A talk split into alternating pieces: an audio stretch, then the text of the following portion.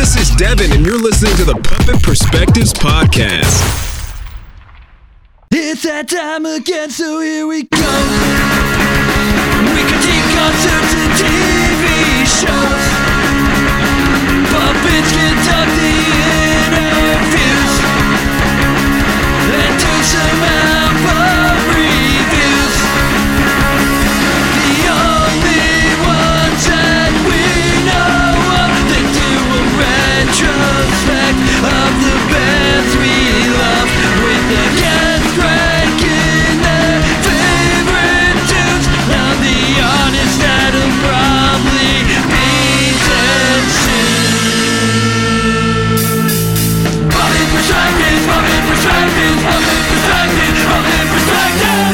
Welcome to the Puppet Perspective Podcast, the only podcast hosted by actual puppets, or as I like to prefer to you to call us, fabricated Americans.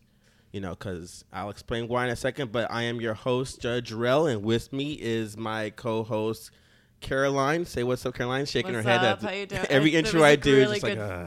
Such a funny joke. But uh, yeah, uh, and also let's welcome back Devin. Devin is back from the show for his little hiatus. I haven't seen you like since April. I know. My, have you grown? Oh, thank you. it's been such a long time. How you been? I've been pretty good. That's good. That's Yeah, good. okay. Um, it's good that you're back. And uh, reason I'm, I'm saying that, you know, I mean, obviously, that word that we're called puppets, but I think it's a, it's a negative connotation. I'm trying to take it back, you know, Mm. because people usually refer to that as someone that's like doesn't think for themselves and stuff like that. But that's not us. We think for ourselves. We have opinions. We review things that are just coming out in the media, new uh, news, uh, television shows, and also albums, which is what we're gonna do today.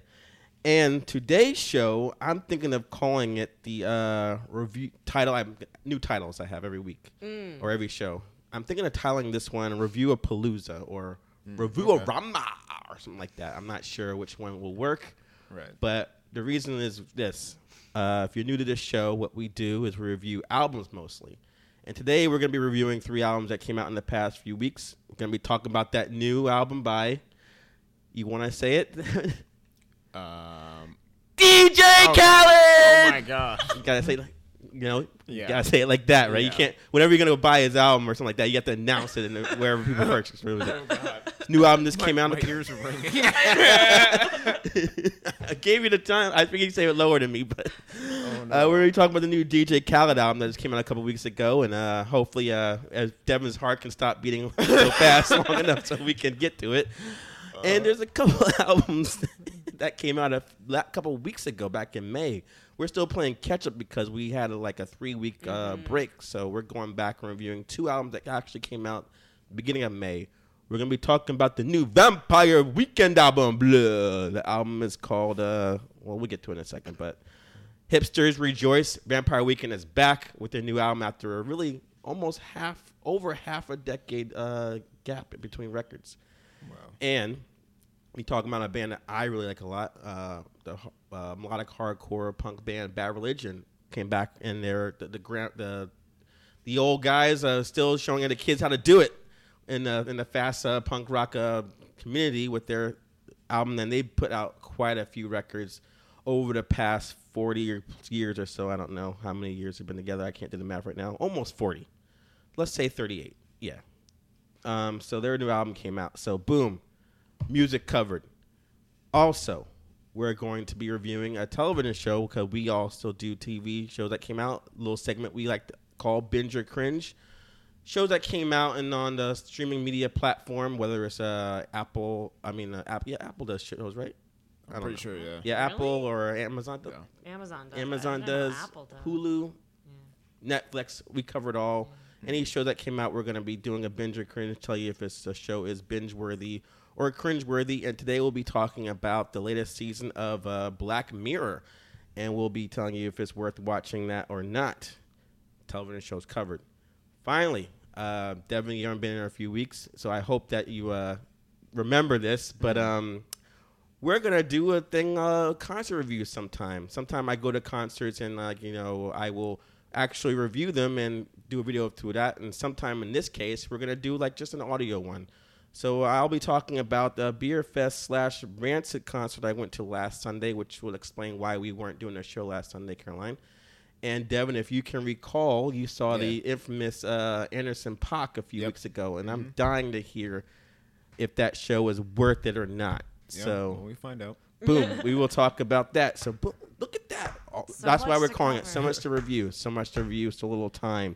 And um, yeah, that covered everything. So first of all, all that out the way. How you doing, Caroline? How was your past three weeks off? Pretty good. Summer is starting now, it's so summer I, now, yeah. I'm assuming that you have all kinds of you know beach stories to uh-huh, tell, Oh, or surfing in the I New got such a Jersey, like yeah. I get like sunburn just driving. yeah. goodness. Yeah, it's bad. I open the refrigerator and I get sunburned from the light. Yeah. Pretty much. Um, How you been? It's- Pretty good. Yeah. Um, I saw some friends recently. Um, I don't know if I mentioned this last week or whatever, but I'm going to Paris in a couple weeks. Oh, Yes, So it's we we. mostly- I, oh, I'm sorry, we we. You're going to Paris. Drop my pen. So I've Hold on. mostly been like getting ready for like that. I need to like buy new clothes because all of my shorts are too small. I baguettes. gained weight. Make sure you eat some baguettes when you're there. Uh, what you going to France for anyway? Um, I'm going with a friend, and she has a family friend that breeds um, a specific French Poodle. French breed of dog, Oh. like a poodle, but Okay. Mm. much, much, much bigger.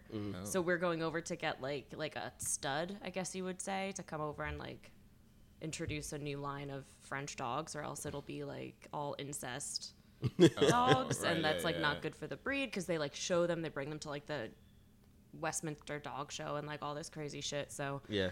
um, yeah, so I speak like enough French that I'll be able to get by. Yeah, yeah.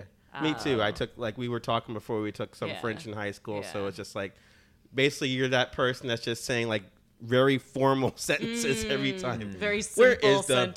bathroom? Yeah. Hi. How are you? Yeah.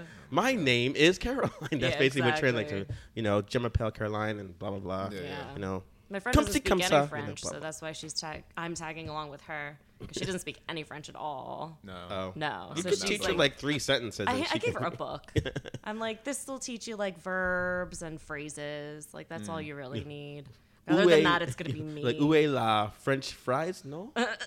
you have to say no, like when you finish a question every time. So you're like an American that's been in France for a long time, right? Mm. this is how you say.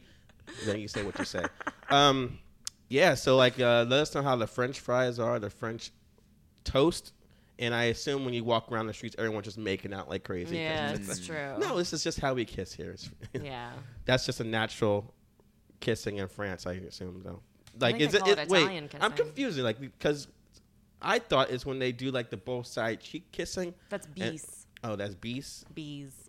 Bees kiss like yeah, that. it's like mwah, mwah. Oh, It's, your okay. gre- it's a greeting. okay, in mm, okay. France. Yeah. Okay, so French Like, kissing everyone does that. is But then- from France. Well, it depends. we could go on like about this, but it depends. Like if you're talking about tongue kissing, Yeah. we call it French kissing. There, I think they call it Just kissing. Italian kissing. Oh, Italians okay. call it Greek kissing. Like it's oh. all. Everyone Wow, calls everyone's trying to pass else. the buck to everyone yeah, else. Yeah, yeah, exactly. Who's the grossest Exactly. one? Grossest country of all? It you know, allowing that. Yeah. Circles. Well, um, yeah. So uh, I think that's another show we'll be doing a couple weeks that you won't be won't all be part here, of. But when you come back, you'll have a lengthy story to tell us about how France was. Yeah. If there were any cone heads there, please tell us. Oh, I will. if their heads are that high or not. All right, Devin. Um, Yep. how have you been? I've um, been it's been a while since I seen you. Yeah, Mother's Day. I assume, was better than mine. Uh, Oh. um, yeah, you weren't on the Mother's Day show, were you? Right? that was the Uh, last show we did, or the day after I Mother's think Day. it was, we uh, skipped Mother's Day, and then yeah, the then it week was the after next you had the you had that that job. You did a Yeah. actual. Uh, rarely you work on a Sunday. Yeah, I actually quit that job. nice. Hilarious enough. Did you do it like Really the hardcore, or did you like do it like the two week notice way, like a bitch? Nah, I just I no, I just emailed them and Yeah. What is it? We had to give like um like initially when I got the job, you had to give like a, a fifty dollar deposit for you know what? No reason. They said it was for like um uniform insurance. I'm like, mm, no, the whole uniform didn't even cost that much. Stop. So yeah, um, that was fun, and like uh, I was like, oh, so like, can I get my fifty dollars? And they're like, what "Oh, fifty dollars? yeah, right. right. They were like, oh yeah, yeah, sure, sure. Just like hand in your name tag. Oh, I never got a name tag. Oh, okay. Just hand in your uniform. Oh, I never, I never brought it home. Oh, well, that's great. And they're just like happy to kick me out. I'm Yeah. like, okay, whatever. It sounds to me like their turnover rate is so high that they weren't even They- surprised. Yeah. You know, They don't even care, Yeah. honestly. And they just, they definitely just put that like 50 in their pockets and stuff. and Yeah. It is what it is. Mm, But so- I'm, I'm happy to be gone with that thing. so you're good. happy to be unemployed again, or no, no, I'm still employed. oh, so you had Yeah, two I have jobs. another job. Yeah. yeah.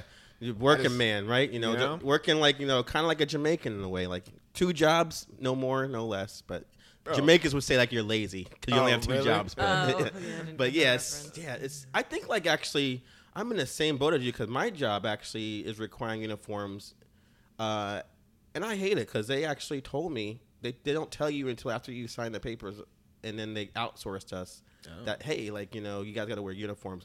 First they tell us, oh, nothing's changed. It's just who's giving you checks now, Mm. you know, and then eventually it's like, oh, well, by the way, the uh, insurance is worse, and Everything's uh, changed. uh, people are going to treat you less than the equals now that you're no longer part of the company, and you got to wear these uniforms, and you got to make sure your area is clean. Well, I mean, we'll get on your case about that, but not with everyone else. Wow. So I'm actually at the point now where, uh, I'm, well, I'm only working there for the money, Yeah. and that can only drive you for so long. Yeah. So it's like it's weird because if you if you bitch about this, people like I should just quit because I'm not I don't like my job. Then they give you that whole like, well, no one likes their job. Everybody works because you know they have to pay bills or you know to survive or Ah, feed their that. kids, and it's like, Yeah, Quality of life. Up, right? how much longer is that? Is that really what's going to be my tombstone? Like, Yeah. that's Yeah. I I was born, I worked, and I died. Yeah. And it's, so every uh, Monday or Sunday after we wrap up the show, Sunday we're recording the show. After it wraps up, we night say goodbye to you guys. It's just like that, yeah. like depression of like another forty hours, another day older and deeper in debt, as the song goes. Um, Yeah, so that's what I'm going with the, with my job now. Sorry to cut you off unless you had some more you're good. No, exciting no. things to say. um, uh, yeah, it's just well, my week has been pretty much that contemplating like not so much just like the baddest way, the, the hardcore way, the most hardcore way to quit this job, even though I really can't because I need the money. Yeah. And uh, I was actually thinking about um, becoming an, an Uber driver, although I'm researching if that's actually worth the uh, aggravation and stuff like that. Right. But um, new car I just bought a few weeks ago, so now I possibly can do it. But I'm the type of person that never liked driving. Like when I was like you know a kid, everyone was getting their licenses at 17. I just did not care, and it's just now I gotta worry about that. And where we live in New Jersey, actually, there's this there's this infamous uh, highway called uh, 287 that turns to a parking lot between the hours of 4 p.m. and 7. So even if I do this, like how many how many uh, jobs will I be able to do in that three hours of just Yeah. sitting in traffic going from one place to the other? But um, other than that, it's just I hate my job. I hate working there. I really want to quit, and there's nothing I can do about it right now except for throw out resumes like crazy and hope for the Yeah. best.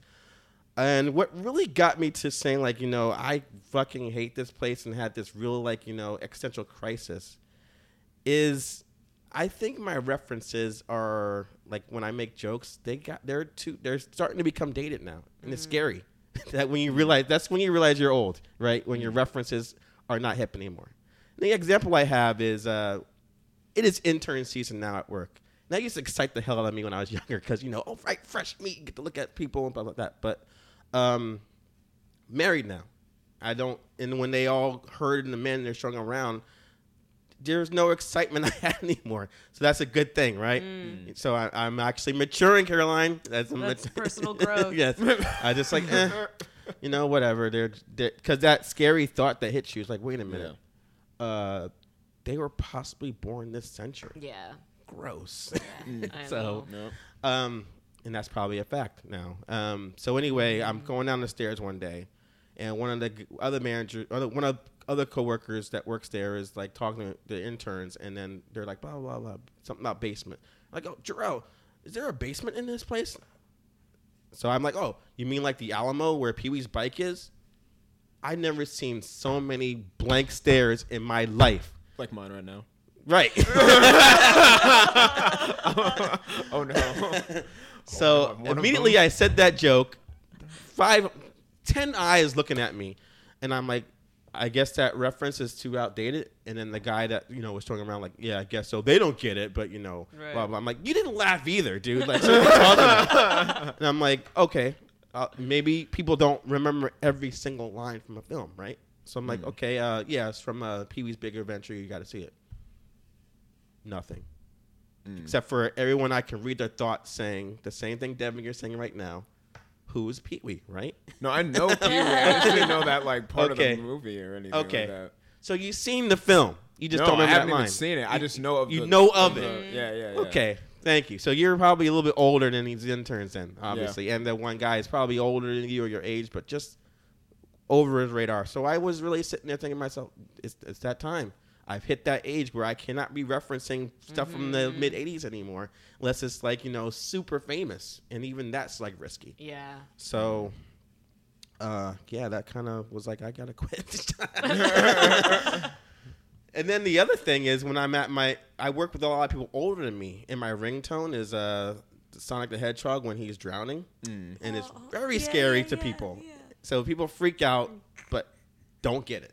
So now it's like my references are too Yeah. like young for my department. I hmm. can't find the right balance. Oh, like I just gotta say like so, oh remember the the contest from Seinfeld and everyone will probably get that. Something hmm. like, you know, that everyone knows about. But hmm. I don't know. That's really the crisis I went in.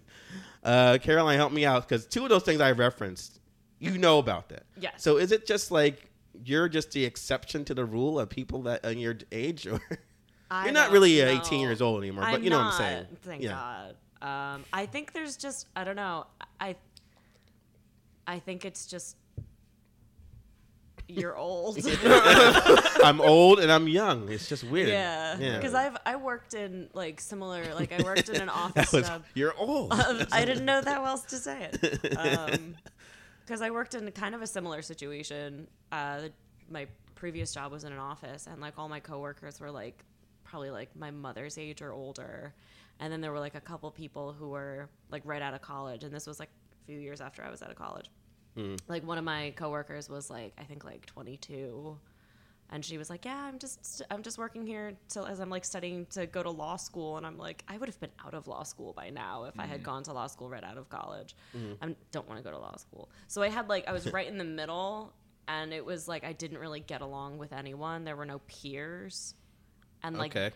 at a job that you hate to begin with, having no like group of people. All right, that, so like, we're, we're I'm you. I'm feeling you. I'm I, feeling you. I, it's it just makes it even worse. Yeah. Mm. And like you can you can like work in an environment where there are people much older and much younger than you, but you still have like that kind of like camaraderie, like that, and that makes that can make the world of a difference. That can make a shitty job a little less shitty. But if you Yeah.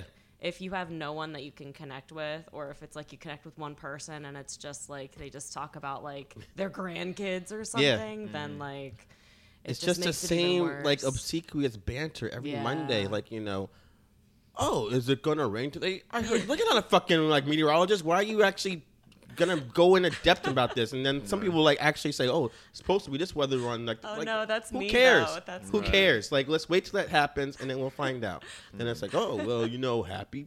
Monday, happy Tuesday, happy Wednesday, happy Thursday. It's like, why are we every day is a holiday now? no one's Yeah. happy You know. on any of them. yeah, obviously Monday is supposed to be a sar- uh, like a sarcastic Happy Yeah. Monday, and Friday is supposed to be like, oh my God, Right, the- right. Friday. Who knows when this will happen again? Let's make a big deal about it. Exactly. You know. Oh my god. um, so I think just corporate America is just not my bag anymore. I don't want to talk about you know going to going to Home Depot on over the weekend or doing lawn lawn stuff like boring shit like that. yeah. It's just.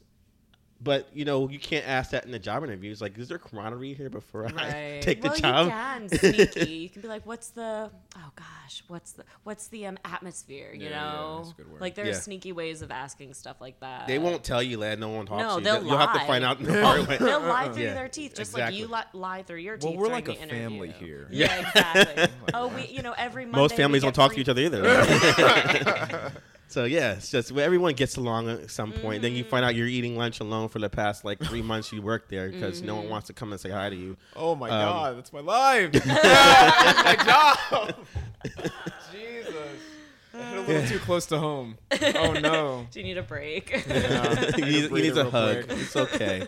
So, Devin, if you notice, the, Yeah. the, the new layout of the Puppet Perspective Studio is we got a new table. Yep. Uh, you haven't cool. commented on the, the wood. I like it. It's it's What not. is this? Is this varnish? yeah. It's yeah yeah. Let's do the whole podcast about the wood. Oh my goodness. Yeah, just feel it, feel it on, on your fingers. Wow, it's nice. You know, get a lot of room to put your arm, your elbows down, stuff like that.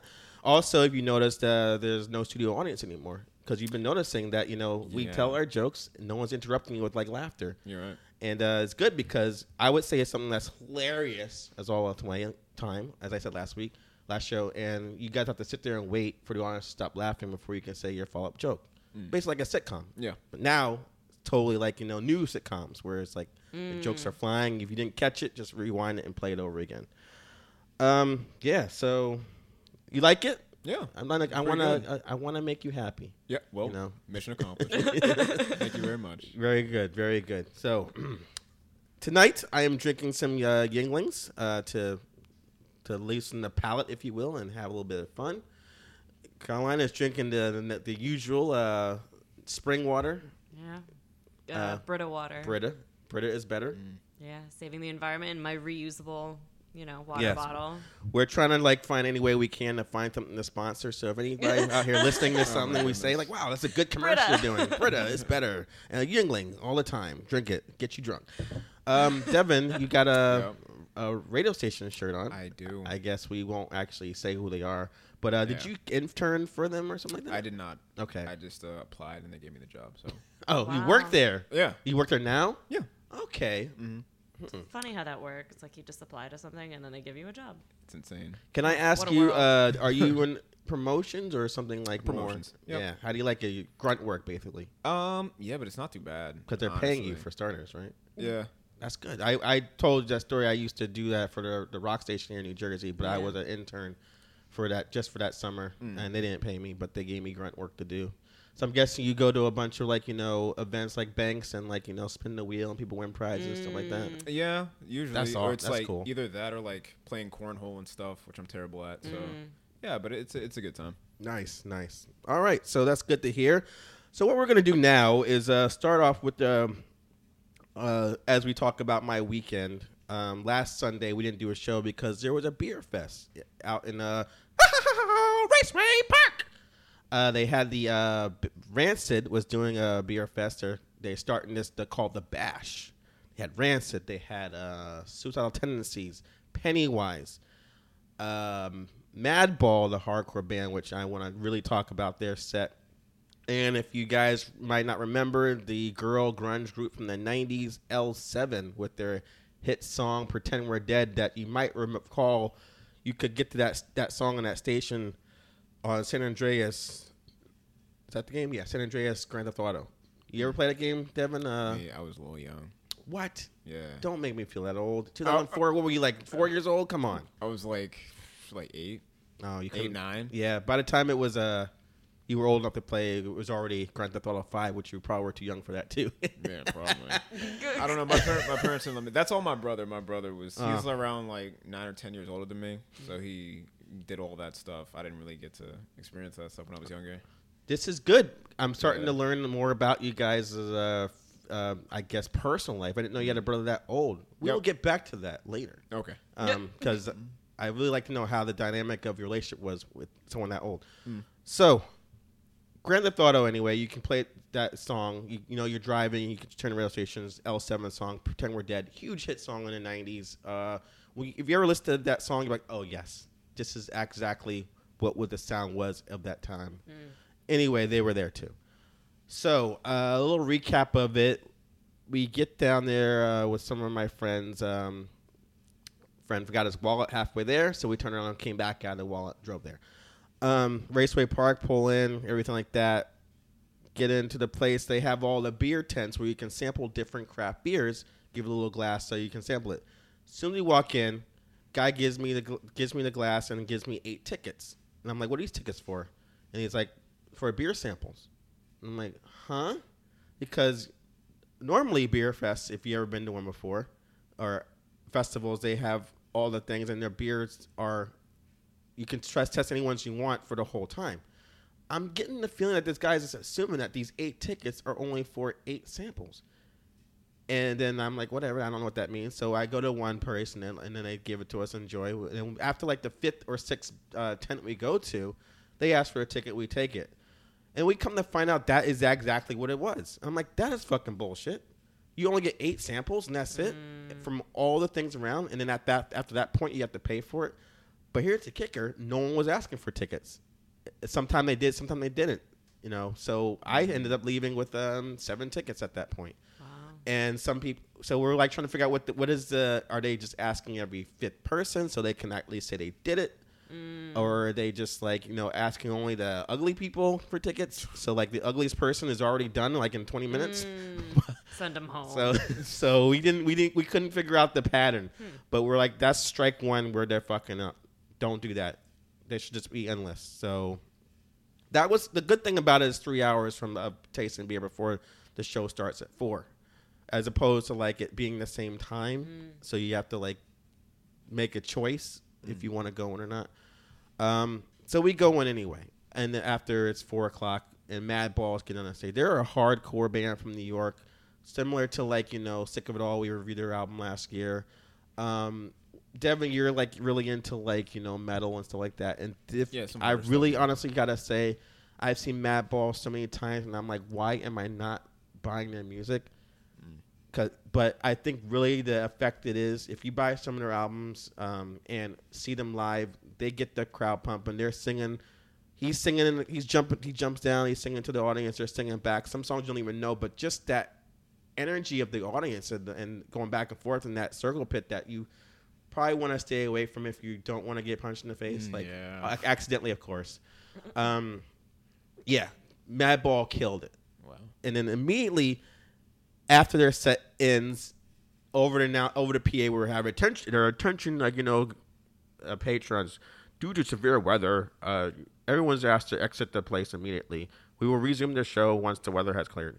Sunny skies. We're like, what are you talking about? um, but there was like a, a, a forecast of thunderstorms possibly coming to the area. So literally, they, everyone's confused what to do. They're saying it's bullshit. They think the show's canceled. Blah blah. So we fifty dollars to test taste some beers and then you know see one band for half an hour and get kicked out. Bullshit. Uh, but nevertheless, we get sent out to the um, through our cars.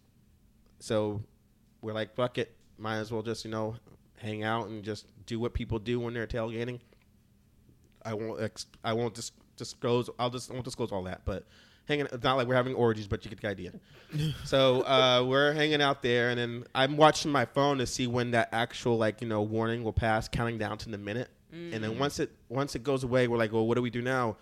Uh, and then we see people going back in.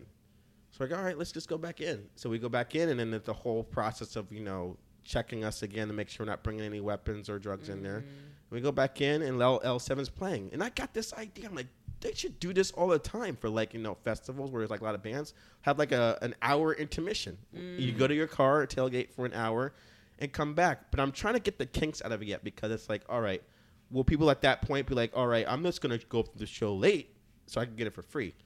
Well, that's why the stamp thing is that they have at like you know, Dorney Parks is in. Uh, they have that. everyone stamped when they go out.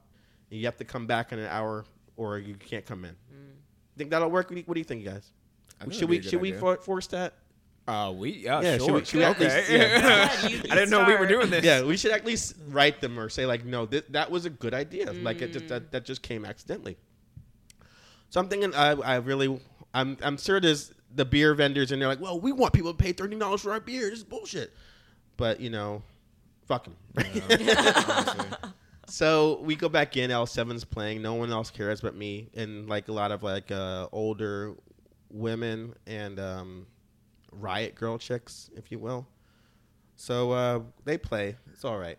Then Sick Suicidal Tendencies comes on, and I'm a big fan of them. Institutionalized, and they have like you know, they figured like every band they will cut their set list shorter to make up for the time that they lost. But for some reason, Suicidal Tendencies, the lead singer has this idea that I should just talk and talk and talk in between songs and make the songs as long as possible normally for their set list. So, but you think in this case, like, all right, so we have less time. Maybe I should not do that. But he's like, fuck that. Comes out, does the same thing. They play their first song. He comes out. Everything's like really. The first song, you can't bring me down. If you listen to like the actual album, it's like a five minute and forty five second song. They did that fucking extended version of that shit oh, where it was like no. easily twelve minutes of that song. So he's doing it, and every time he's like, "Yeah, everyone's shout, you can't bring me down, you can't bring me down, you can't bring me down, you can't bring me down." Like getting the, us to call on spot. We're tired of mm-hmm. fucking saying it. Dude. Can we just like you know Yeah. cut the song, go to the next one? Song ends, and it's like you know a lot of people say like you know this is like the time where you really gotta get your mind straight and this that he does this all the time, and it's like a easily a three minute, four, or five, seven minute speech, and everyone's like, "Ah, play the next song, getting all restless, and the band like sometimes they'll just start like you know just playing, not really like it's like just tuning up or anything like that, but just like fucking around, like just waiting for their cue to when the next song's gonna be, um, and then the next song comes on. So basically, they played seven songs as opposed to ten. And it was, but it's still the crowd loved it, you know. And I and and this old guy, like probably be like like fifty six years old, something like that, did a stage dive, and no one was expecting it. So went right down because he's big. Jeez. But it's at the same time, it's like, oh, we gotta help him up. So they're it's like six, eight, eight or nine people picking him back up and then pushing him back to the front. But it was just like, you know, I think it was one of those. I didn't know this guy's gonna be so heavy. and then, um, Probably dead weight. yeah, exactly. He's like in the, he, you know how when a person's singing and they come Yeah. down, get on the barricade and they're shouting back and forth, and then they just get up on the thing and it's falling and it's like, well, I didn't know you were gonna be this heavy. like I said, uh, luckily I was nowhere, there, but I got some good footage of that to put on uh, Instagram of him crowd surfing stuff like that, and then uh, killed it. Then um, Pennywise comes on, and uh, I'm not really the biggest like skate punk Pennywise fan, but they're they put this out the same album over and over again, and I like some songs, and, and I just listened to them on, on that aspect. Uh, they came out and then they did a good they did a good set, and this is the thing that's interesting. Um, I look back, and you see like just ominous dark clouds b- b- behind you. You start getting like, oh shit, like what's happening? Is it gonna is it gonna rain again before Rancid comes on? This sucks. And then little drizzle, and then they finish their set. They go away. And it starts to drizzle again, but then it stops, and we're good. Rancid comes out, um, and then they start playing like you know some songs, and then halfway through the fourth, fifth song, um, the announcement comes on again over the PA in the middle of the song. So they're like kind of playing, and they kind of stop and get all confused. Everyone's booing like, "Oh, you know, we'll come back if we can." Now it's like nine o'clock, and curfews in that area are ten, so it's getting pretty doubtful. Um, so I find one of my friends, and he's like, "I had to fight my way to this this area. We're in the front center. Like, I'm not moving. I'm not moving. No way." And then we're like, "I don't think." And it starts to get a little a little bit harder to rain, and so it's like, I, and then me and my friend that I came with, I'm like, "I don't think it's gonna work out, man. I think we're gonna have to go." Um, so we kind of start leaving, and then instantly, like you're fucking jumping in a pool or something, or like you know you're in the shower and you turn it on full blast, but for some stupid reason you're still wearing your clothes. It's just boosh, like rain coming down, like oh. thunder and everything like that, and we're all like trying to get under the bleachers. That's not working because uh. it's just dripping on you, Yeah. and it's at that decision, like, all right, are we gonna run to the car? Or are we gonna walk like kind of fast because you know we're gonna get this wet anyway? Mm. but it's just, and we were just pissed. They're just like, fuck it, we'll just walk to the car, just getting drenched, and then it's just like traffic jam to get out of there. Um, so Rancid, that was easily their worst set ever because it was five songs and that's it, four and a half, I should say. And um, yeah, if I want to, I and so we left that show and it was kind of like everyone's bummed out because most people went there just to see them. But um, I'm trying to like factor in. All right, some of the bands were really good. Uh, the beer was like you know, it was tolerable, and um, I enjoyed my time with my camaraderie. So I'm trying to figure out like if we were gonna rank rate concerts the same way we rate like our albums, how should we do that? Like if it's like the best thing ever. It's like kind of like you should follow them everywhere they play, like like the Grateful Mm, Dead. Like the dead. Yeah. yeah. What would we call that then? Like Uh, like tour with them or something like that. Okay, yeah. And if it's just a good show, then it's like buy a ticket, go to their show Mm. at that at their venue.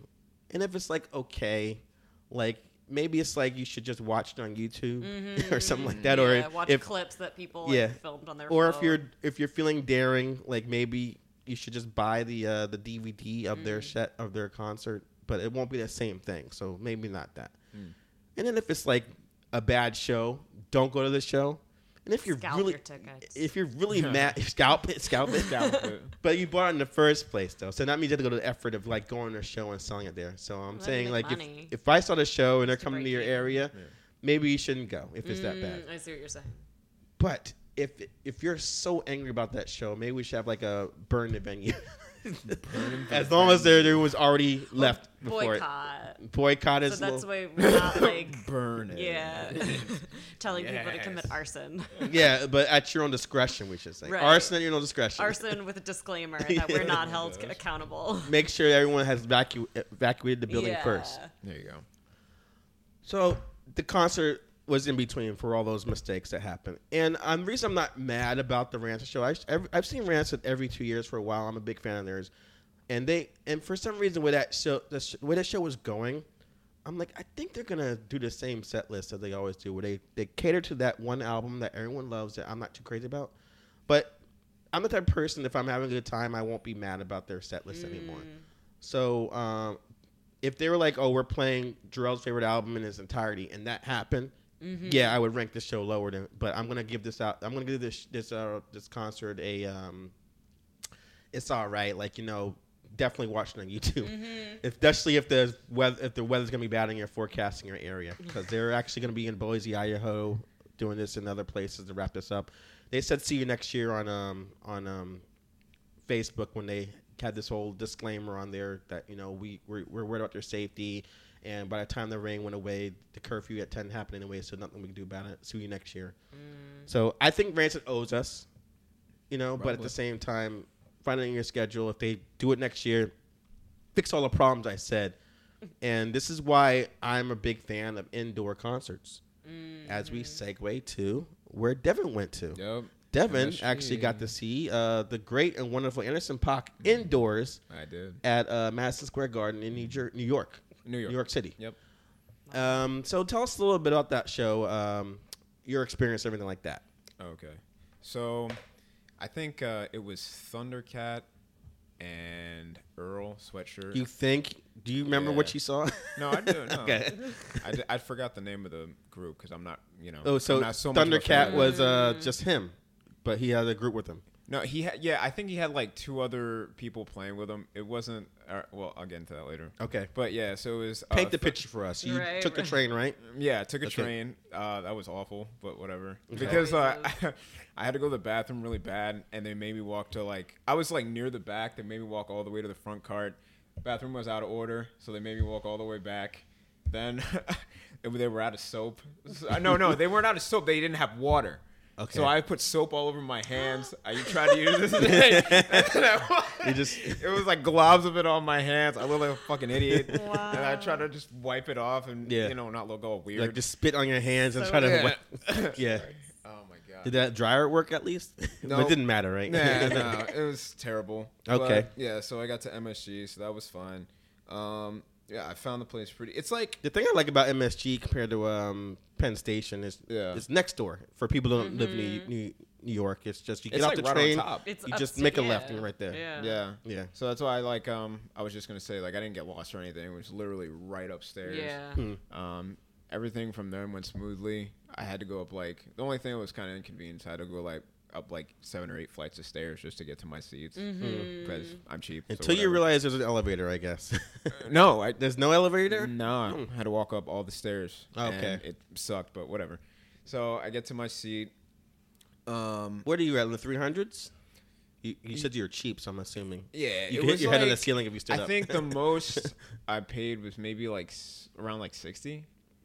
That's why I hate going to MSG shows there. Yeah, I, yeah. I see com- comedy shows there, and I, I'm like, I need binoculars. I'm like, fuck this. Mm. I'm like gonna have to invest in, in, but at the same time, it's gotta be something I really want to see. Uh-huh. You know, I feel like no matter where you sit, though, like you pretty much have the same view unless you're like right in front. You know what I mean? okay. So I, I didn't think it was too too bad. Um, So who opened the show then? Uh, Earl Short sweatshirt, no, it was Thundercat. Thundercat. Okay. Yeah, and they they played. A f- I'm not familiar with their stuff, but they played a few songs. People were kind of into it. they had like a kind of like a funk mixed with like rock kind of feel to Yeah, them. So I was- Thundercat is amazing. Like I really, his last album, uh, "Drunk," that we reviewed, that made my top ten, and I I'm really surprised that the crowd wasn't into it. But I feel like with MSG, it started at seven, so immediately he had to play at that exact minute, so people are still coming in, right? yeah, uh, yeah, pretty Yeah, much. it sucks then to be the the first one to play at MSG or even at uh, PNC, the amphitheater, because as soon as it where doors open at like smaller venues, you have time. Mm-hmm. But Right. at those places, it's like as soon as it hits that minute, they out they're out there playing, and it's like, oh shit, I forgot the show. We're here for a show. Mm. Gotta stop like doing whatever I'm doing outside and going. But um, yeah, he played like what half an hour, I guess. Uh, yeah, just about. Mm, that's cool. It was pretty. It was actually pretty. I brief. like him a lot. Yeah. Yeah. Uh, I don't know. A lot of a lot of the crowd just wasn't like they were kind of into it. Like half was into it, and then the other half was kind of just like, eh, it's all right. And then uh, Earl came on, and it was him, and I think he had like a DJ in the back. And every like at least ninety percent of the songs he performed were from his newer album. Okay. Which- that we weren't crazy about. Yeah, and n- literally no one was into it. It was very embarrassing. Like I Yeah, felt they- bad for the dude. Oh, wow. Like it, like more than halfway into it, he had to yell out to the crowd. He's like, "Y'all still like me?" And I was like, "No, Don't ask that question. oh no, please, I'm sorry." Did I'm anyone sorry." respond with a cheer, or were they like, eh? They said nothing. just a hun- bunch of Nothing. eh. Oh, uh, nothing, just silence. And yes. Wow, that's worse than booing him. Yeah. Yeah. And then he's um he like I guess he was just doing so poorly. He had to mention that like not a lot of people were in the crowd or something.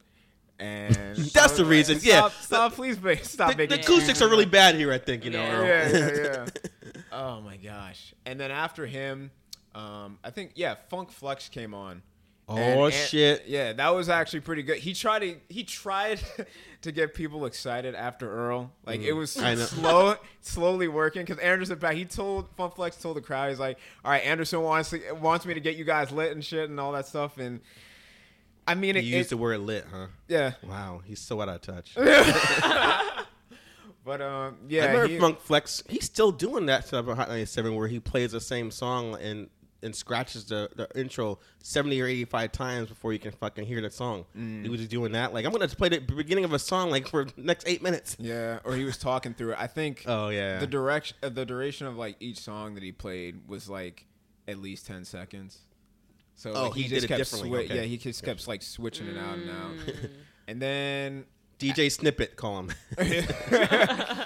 after that anderson came on which honestly i think made up for all the stuff that happened Wow. prior. yeah he was really good like he he really knows how to perform now, He- he's uh he's also not only singing, but he's playing drums. Uh, Yep, simultaneous. It was Wow. insane, Mm. and he didn't even seem like he was out of breath.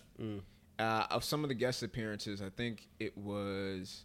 Well, I know who one of them was, but I'm trying to see if it was. I think it was just Busta Rhymes. Yeah, Busta Rhymes showed up, Wow. so he rapped for a little Footballs bit. in the squad. Yeah. nice, nice. and uh, yeah, he he did his thing for a little bit, and then after that, it was just uh, Anderson and the Free Nationals, and it was really good. Hmm. Yeah. So I only play for like you know, would you say like two hours till eleven, something like that? Yeah, it was a little bit over eleven. So yeah. Okay. And he, everybody kept like screaming for encores and stuff. So Yeah.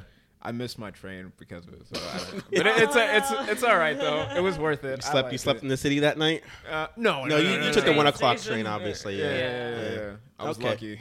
Yeah, there's always a one o'clock train for those reasons. Yeah. Um, so like, was there like a, a an instant hit of marijuana in the air as soon as the light, lights went out?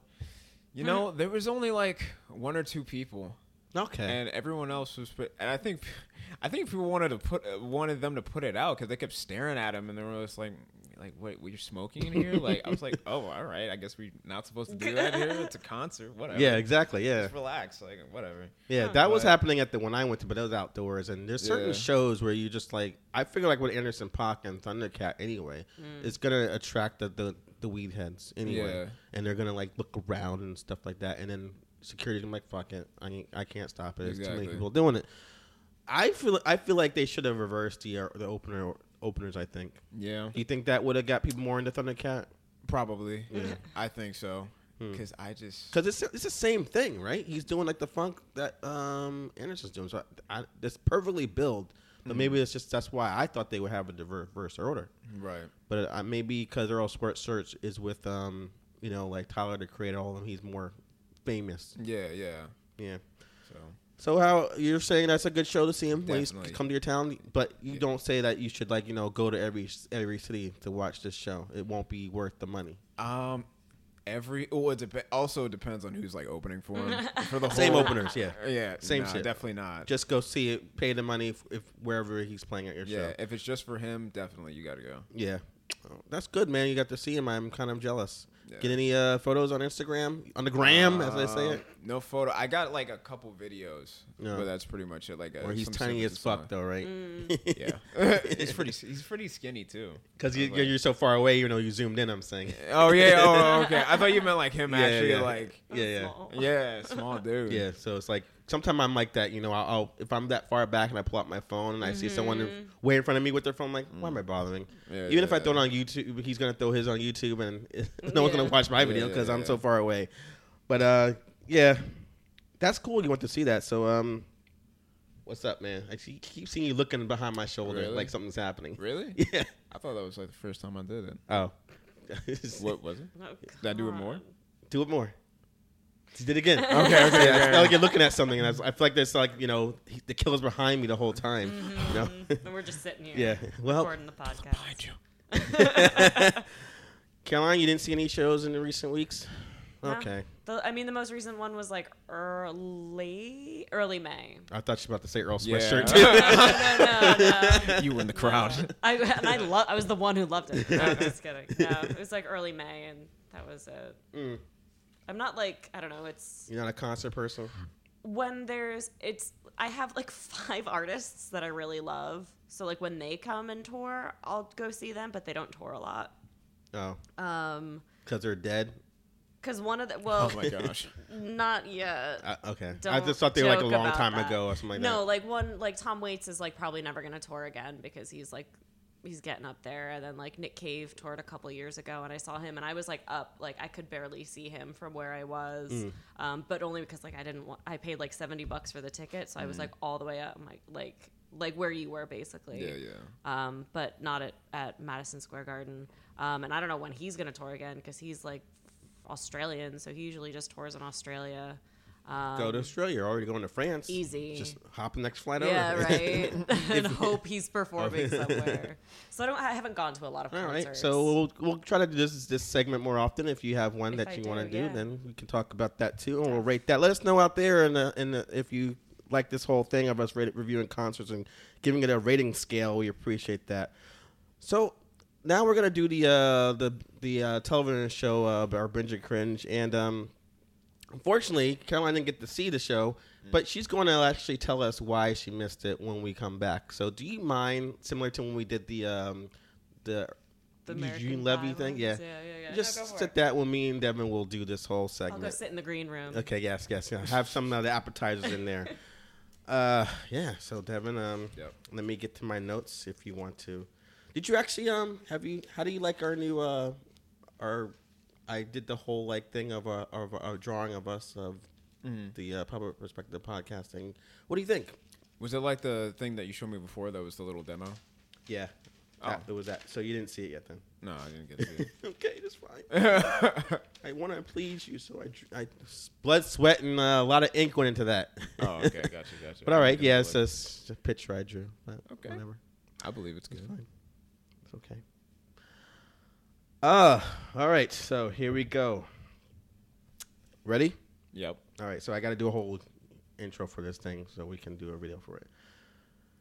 Welcome to Binge or Cringe, and this is where we watch a TV show that's streaming on one of the platforms and tell you whether it's binge worthy or cringe worthy. And today, Devin and I will be discussing season five of the Netflix show Black Mirror. Ooh. Yeah, ooh, it's cringe, scary. So if you guys don't know about Black Mirror, it's a British anthology series that uses like science fiction angle to show the dangers of technology. So basically, it's like some of the episodes take place in the alternate universe, or sometimes it's in like the distant future. But pretty much, it's like a modern day Twilight Zone, or for you obscure '80s fans, it's like a modern day Amazing Stories So look up that reference if you don't know what I'm talking about. Uh, so unlike the previous two seasons, this current one only consists of three episodes instead of six. And I wasn't too worried about that, Devin. You know why? Mm. Um, because the first two seasons were only three episodes, and those contain some of the best episodes of like the series. Mm. So I figured like this time around they're looking for like like a quality as opposed to quantity. Right. Now, did you wa- do you watch the show like a lot, like a Black Mirror? Um, Are Um, you a fan? Uh, I've watched a few episodes beforehand. I think it's a good show. So you never, you're not all, you haven't seen every single one then. Not every single one, no. Okay. So what we're gonna do today is uh, we're gonna. I think what's best is we're gonna just talk about each episode and like you know at the end give our final analysis of this series. Um, so first episode was called Striking Vipers and it stars Anthony Mackie as like Danny and I believe the girl's name is Nicole Beharie plays his girlfriend and eventually his wife Theo. Yahya Abdul Mateen II plays his best friend Carl. And they kind of like were best friends and they fell out of touch for like 11 years and they get back together and then they're hanging out.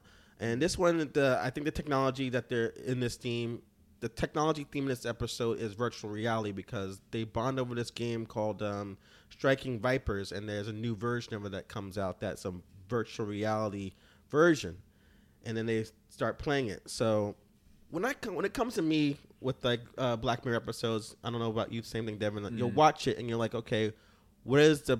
You're waiting to see what this is going to be about, Right. and it felt like it took about 20 minutes before we fi- finally found out it was going to be about the video game.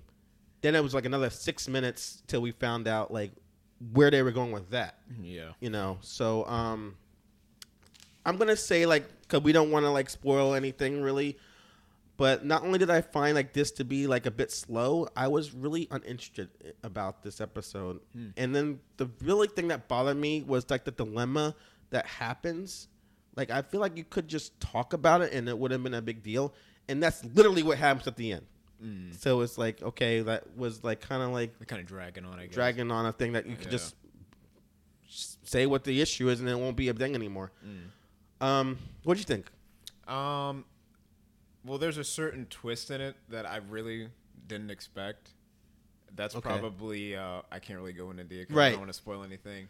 I feel like what you're saying is you thought you thought they were gonna go somewhere and they didn't do that. Is that what you mean? Uh, yeah. Okay, yeah. Yeah. definitely in a way. Gotcha. Um, but I that actually is the only thing that kept me interested. I'm like, wait, like what? They're gonna like do this? All right. I'm like, where are they gonna go with it? Mm. And I don't know. After that, it kind of just got a little weird for me, and I was like, okay, like, all right. Oh yeah, I can't I can't spoil anything. I will but- say that I liked like when they're actually playing the game and they're in the virtual reality, like when they're sitting on the couch and they're like kind of zoning out. That Yeah, looked yeah. kind of cool, like the like or creepy. Like if you walked in on someone Mm. playing the game, it's like they really should make a way where you don't look so weird when, you're, Yeah. when you're in the virtual Well, they've been using that like technology from other uh, episodes, Right. Yeah, So yeah. I guess which by that time, I want to know like the timeline is with these like episodes because some of that there had to be like some problems that were reported because of that stuff. Like Right. that that stuff is dangerous. I think. Hmm. So I don't know. I didn't see the danger in it yet, uh, but I in that particular episode. But I know in other episodes there are dangers to it. Mm, yeah. Um, what did you think of the avatars they had? I thought they, I mean, in the game, I thought they did a good job acting wise. Yeah, definitely. I thought they um I mean, they played I mean just video game characters. So Right. it was just pretty much, you know. But they had like you know depth to the the, the video game characters since it was them. So I thought that was Hmm. Yeah, I, thought guess the way I they guess were the acting- actual like characters' personalities did show through pretty well. Mm. So yeah, I think they I think those actors did a good job doing that. Yeah. So overall, I guess I was a little more underwhelmed with the episode than you were. Uh, eh, probably. I thought I thought it was all right. Yeah. I'll, I maybe I'll say that it was it was okay. Yeah, I Uh, wasn't too disappointed in it. Yeah. Um, so the next episode was called Smithereens, and that starred Andrew Scott playing like Chris, who's like kind of like an Uber driver in a way, and he like picks up employees outside of a building of a social media company called Smithereen. And uh, Topher Grace, haven't seen him in a while, right? He actually uh, plays the guy Billy Bauer, who is the head of the company. So uh, obviously Chris is like upset about something because he goes to like a group session every like week where there's a lady there that's also depressed about something. And we Mm. come to find out by the end of the episode that that had literally nothing to do with the story. If they took her completely out of Wouldn't it, change anything. it wouldn't have changed shit. So No. that I don't know why they had that going on. But then eventually, between an introduction and that revelation that that lady had no point in the in the episode, it's just a really long um, hostage standoff with the police. That's the whole episode. Um, so not only did I that is that the problem. I felt like the the whole like message of this episode was, oh, don't use your cell phone while driving. It's like, okay, thanks. like, wow, I didn't. That was really preachy to me, you know. Yeah, that was so. I don't know, dude. And then what, what? Yeah, It was just like I was just so uninterested because of it, and I'm like, oh, that's the moral of the story. That's cool, Right. And like with these kind of episodes in this show that you're like talk Black Mirror, like you think there'd be more like high tech stuff involved. Right. It's like this stuff could basically happen in today's society. I thought I was thinking like I would see some like futuristic. Kind of Those are the good ones, or- yeah. yeah. Like, but then also sometimes they do stuff that's could happen now, mm. but they had a twist that you know it's it's like I said, uh, like I said, it's like kind of like a alternate universe where if they if something happening now, if they really tweaked it, yeah. there's a there's a dangers in it. We already know if you uh, are on social media, you know, and driving, there's things could go wrong. We know that. So what are you telling us? And then when we really found out what's bothering Chris, it was just like I was so speechless, like the same way Billy was. Only because I was like so underwhelmed by this twist. It's like, what do you want me to say? Like that's what he exactly said. It's like, uh, Okay, and then he I'm sorry. I Yeah. I, uh, and with all that, having that whole like open to interpretation ending, fucking bullshit. Like, Yeah. there's no reason for that. You you have to have closure if you're not going anywhere with the story. Exactly. uh, so what's what's there to interpret? yeah, Like, either well, I mean, either don't one know if it person or the other person or both. Like, well, why are we? Why, who cares? Yeah. Who cares? Like what I'm saying. When I got when they wanted to like, what what happened at the end? We don't know. Well, I don't, Don't know. care. I think they kind of, I think they kind of subtly tell you just by like the expression on, um, God, Topher Grace's face. Oh, okay. Yeah, you know what I mean. Like you pretty much know what's gonna happen, But- or, or what already happened, I guess. Mm, But there's three scenarios that could have happened. Uh, wait, one, two, four, and obviously the his expression means that it wasn't the happiest ending. Yeah. But if we go with the other three, yeah, something bad happened. Yeah. So I can't, I can't, I can't tell from one all the three because you make the expression for all three endings. Yeah, yeah. Uh, outcomes. Sorry.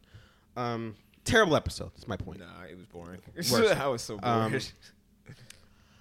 Then final episode, Rachel, Jack, and Ashley too. In this one, we get Miley Cyrus, and she plays a world famous pop star who is admired by socially awkward teen Rachel, played by I want to get her name right, Angourie Rice. Angourie Rice. I, I can't say her name really, but I'm sorry I butchered her name. 'Cause I never heard of her before. Rice. Is that her name? I have no idea. I never heard of her before. The Yeah, girl that plays her. Uh, and Madison da- Davenport plays her older sister Jack, Hmm. who is into alternative rock, plays guitar, and has a nose ring. Ooh, edgy. She kind of looked like a younger Lindsay Lohan to me. Like I Hmm. kept looking at her, and I'm like, she looks like her, but Maybe, maybe Did- with like a slimmer face, just a little bit. you're forgetting a younger Lindsay Lohan. You're thinking Oh. of newer one. Oh, okay. Yeah. Yeah, yeah. yeah. So for Rachel's birthday, she gets an interactive tiny robot named Ashley too, which is also voiced by Cyrus. So this episode, artificial intelligence is like the uh, is like the, the tech factor, right?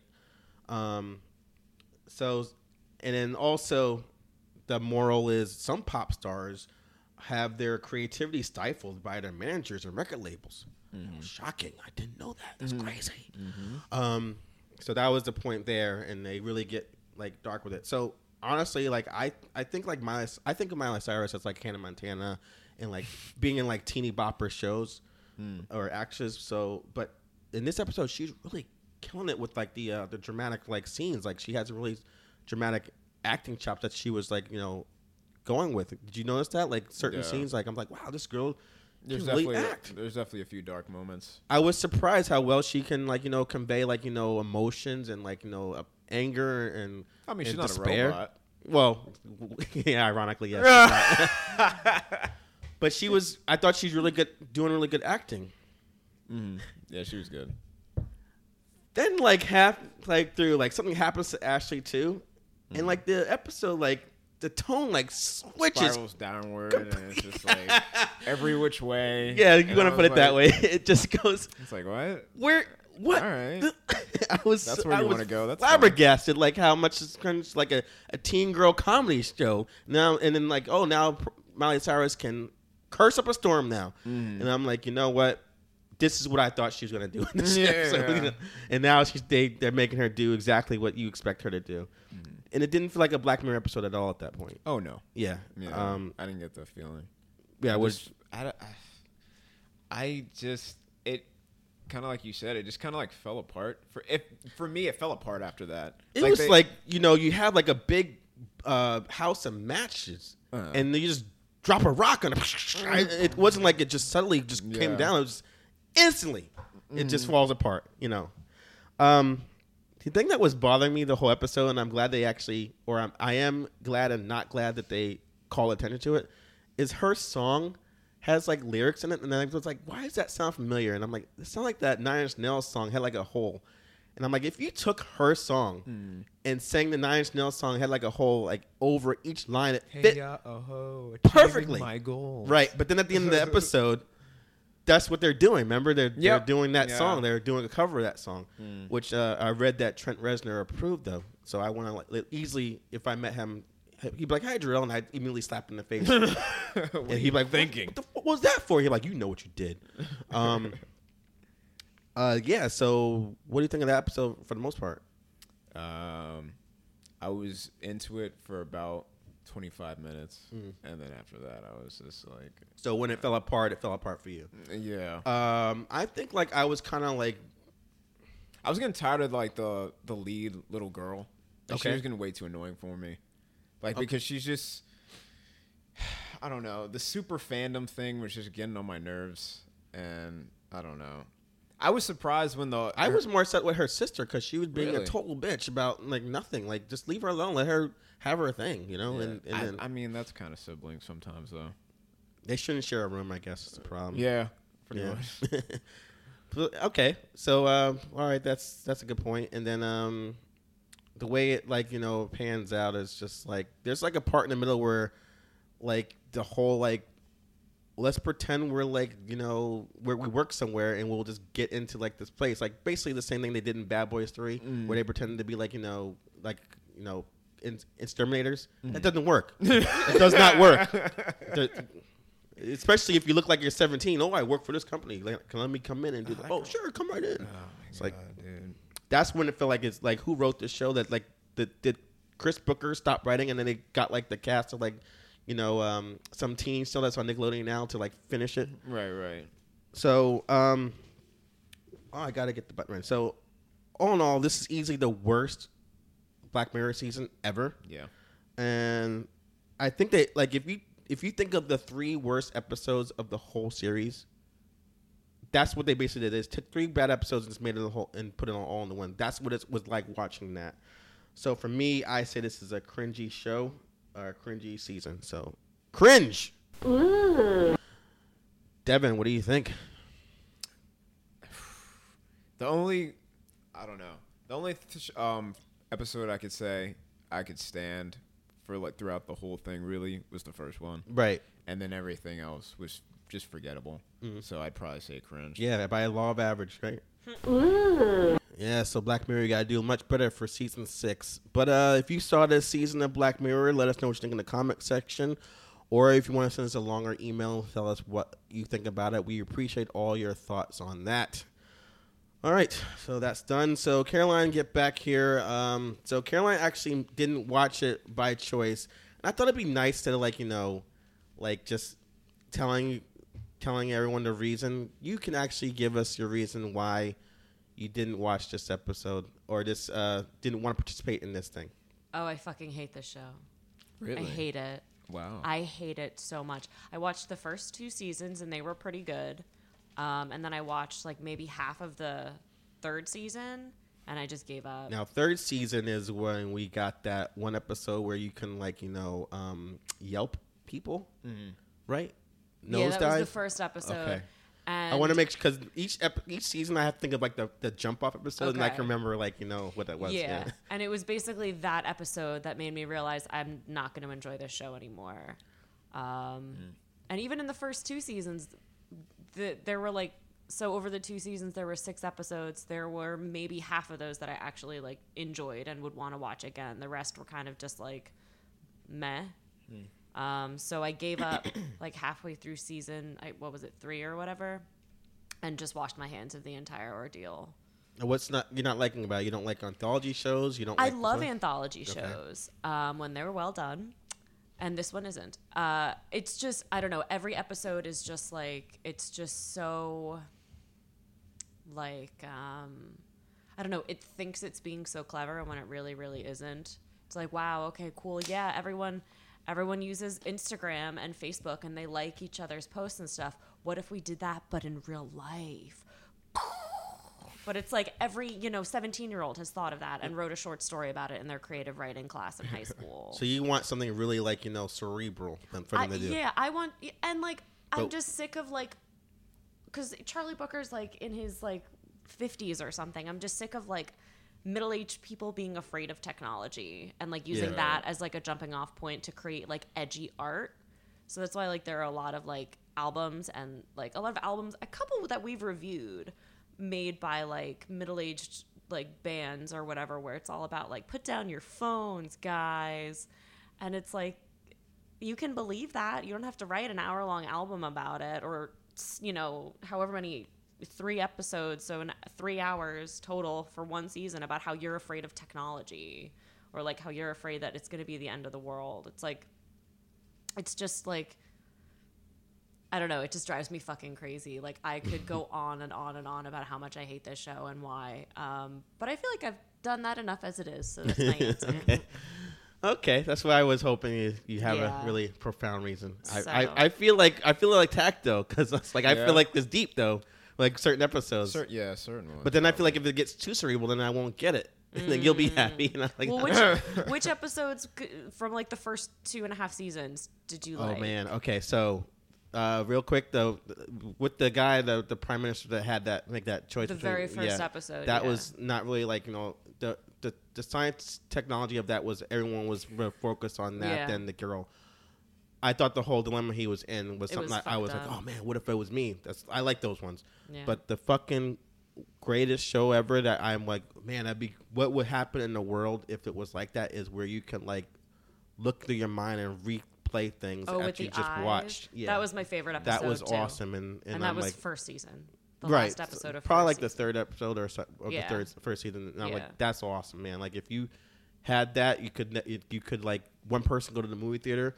Watch a fucking movie, Yeah, you then come record it home on and it's like eyes, show it in yeah. your show like what they saw. I'm like that'd be great. Would there be no more movie theaters anymore? Would there be no more like you know any form of entertainment because anything, everything we see like you know we can just entertain ourselves from now on. Right. Like that was what was blowing my mind, and I just Yeah. keep thinking about that. I think one. that was their best episode. Um, from the second was the season, I first have to say, uh, man, there's the first episode of the second season I didn't like. Then there's one where some girl had to like was like in a house and they were trying to teach her a lesson, Yeah. and then at the end, it's like a, a thing that they constantly do over and reveal, over and yeah. over again. What was the first? Uh, don't know if I like that one that much, but yeah. See. for me and me and uh, Devin, when they went to six episodes, like I really liked the one with the Yelp thing. Uh-huh. Season four, when it was like that ship that the guy had. I, you said you're not watching the show that much, Devin, but um, I've seen that. yeah, yeah. I like and then that there was like a, sh- a a short episode where it's like a machine head was like black and white, and like this robot dog was chasing, kind of like Terminator. Mm. So I, I kind of like like those, but there are some episodes that were bad, and I feel like in this fifth season they just like, well, let's take all the bad episodes and just make one episode, one season. Don't like that, and it's just like uh, this really bothered me, you know. Just What'd I you blame think about the um, the interactive? Um, I guess. Bandersnatch. yeah. Yeah. Uh, so I hate how they were like forced me to like make choices I didn't want to make. Like if I'm like they're like, oh, you want to follow this guy? I'm like, not really. I just want to go home. Mm. It's like, yeah, well, you gotta follow. him. It's like, well, why are you asking me what choice I gotta make if I have to do this just to move your story along? Yeah. You and then like free I will. thought it was cool. Like it was like like he's playing a video game that you can make choices, and so are we. Whoa, dude, maybe That that. flow- What? What? We're in a game. Simulation. Whoa, bring it Caroline seemed like the type of person that probably watched Truman Show and was like, Psh. whereas I'm like, what if I'm on a TV show right now? like when I first saw Truman Show, I'm like mm-hmm. that. That kind of shit blows my mind, you know. But it's Yeah. just Those and I'm like- things I always kind of get Yeah, yeah. like invested in. I guess it's not Not so much, other people. I mean, just not that kind of like psychological, I guess, because I like Yeah. psychological thrillers and I like mind fucks. But like when it's all like technology based, hmm. I just hmm. I feel like it's such a easy, it's such a cheap trick to be like, wow, man, we have computers in our hands, but what if the computers were in our brains? Whoa. what if they were? It's just a slippery slope fallacy, and it's just boring to me. Hmm. So Caroline, name three things that you like that everyone else likes. She like breathing. things that I like that everyone else likes. Um, nothing. oh no. I'm ir- sure there are things I just can't think of them right now. That's your homework assignment for next show. All right.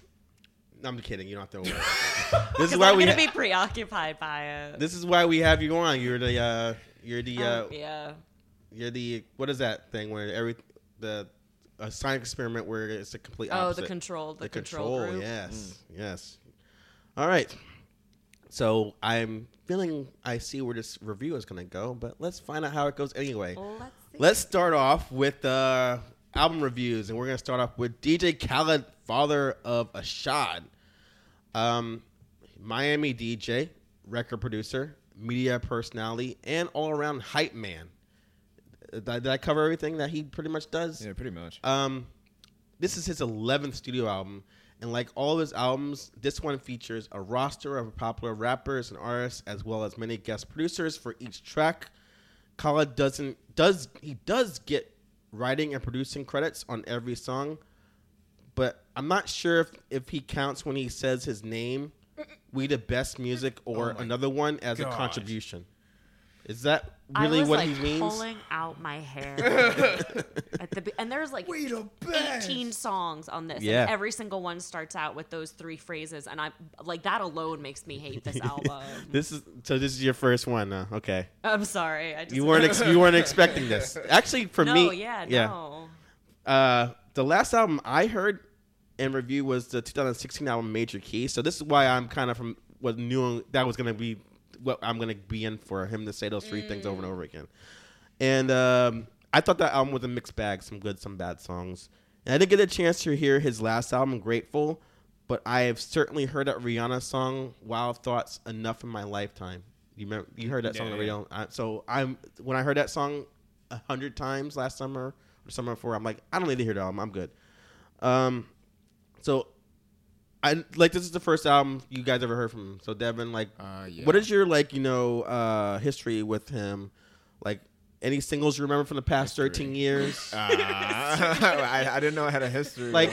I don't want I want to gauge like you know what you were where I know we were expecting when this album like I think one of the songs like years ago, it was like "I'm on One" by Yeah. Drake, and I think Lil Wayne was on it. right. But I remember that song. Pretty much, like the only song that I remember that was like, Okay, so you're not by him. you're not following his life affirming Oh, message on God, no. Instagram. You I don't mean, like I remember when he was like bigger on like Snapchat and stuff. Snapchat, yeah, yeah. yeah. That was that was pretty funny, but then it got old pretty quick, and I was Yeah. like, all right, well, Okay, so But, uh, yeah. I mean, I'm not that like super familiar with his work. hmm. Yeah. Caroline, you obviously haven't heard any of the singles like "I'm So Hood" or No, um, I, I, I've heard of him. I know of him because he refuses to go down on his wife, and because he that is thing that a song? I don't remember that. yeah, no, he was like saying it on Twitter or something. That was like yeah, it was like a whole Oh. thing like, where oh, he was missed that. like, "Oh, she'll go down on me, but I won't go down on her because like a That's an odd 69. I'll tell you that. He, That's like, the said most something awkward like that. 69 ever. And It's then like, you like, gonna start anytime soon? everyone got all mad at him because it was like, well, that's not fair. right. Um, so like that's the only reason that, and then like the whole thing about like y- don't play yourself. That was like a video that would, You went played around. yourself. oh no, yeah, you played yourself. There He you Another said go. one. no. He says, uh, what does he say? You know, uh, you're right. He does say that. I forgot what it is. You're right. You know, You just played. yourself. congratulations, you, You played played yourself. yourself. That's the whole thing. Yeah, yeah, yeah. So Yeah. those are the only reasons I know of him. I had never heard of any, any of his music, and I so he doesn't like rap or sing on any of No, these, doesn't. he? So He's, just a producer, but that's where I'm confused. Like, Why if you already have credited? producers, like, what are you doing? It's kind of like That's it's kind of like in the the movie uh, Office Space. Like, what do you do? that's ex- yeah, and it's I like, told you, I gather everybody together. I have people skills. Um, so as far as I'm concerned, his albums are like compilations, like no Yeah. real theme. Yeah. Like he just compiles some commercial artists with like some trendy beats to make a catchy, catchy anthems to appease the masses. That's that's the point. So you can't you can't get mad at him for not for his hustle. So despite the obvious fact um, of all that, I said, I must give the man credit when he does work when it does work. So I'm going to discuss the tracks that work. So coming almost out the gate with the current mainstream artists, we get Cardi B and 21 Savage together on like the bass heavy trap tune Wish Wish. Cardi drops like her usual lines about jewelry, women who are beneath her, and of course her vagina. All like when she says all these hoes looking cold, all these bitches fish sticks. Put this ribbon on my box cause this pussy's gifted. I was like, okay. What I expect from her. 21 Savage keeps the grimy Oh, thing boy. going. Plus, he stays on the I'm so wealthy and my sex game is on point topic. It's probably not. I think they complement each other well. So at the end of the day, I'm like, you know, uh, good good mashup with those two. What's wrong? You don't like them together? I mean, I like. I was actually a little mad about What? how much I liked how catchy it was. But, like when Cardi was the, I like the hate her, I lyrics are- love this. Yeah, like the, I knew I knew it was trash, but like I liked it. a Mm-hmm. bit. Uh, But um, I I just have a problem with Twenty One Sat. Like I hate his delivery of his rhymes and everything like that. He just seems like eh, so bored whenever he raps, and it just I don't know. It gets on my nerves. what do you uh, think, Caroline? You think he seems like disinterested or I just hated this whole song. okay? what was wrong with it? Everything. Okay. Like I liked the beat, and that yeah. was it. Yeah, once they start, you know. Once like anyone opened their mouths, I was like, Okay, so things get a little better then I would say on the gospel inspired uplifting track higher.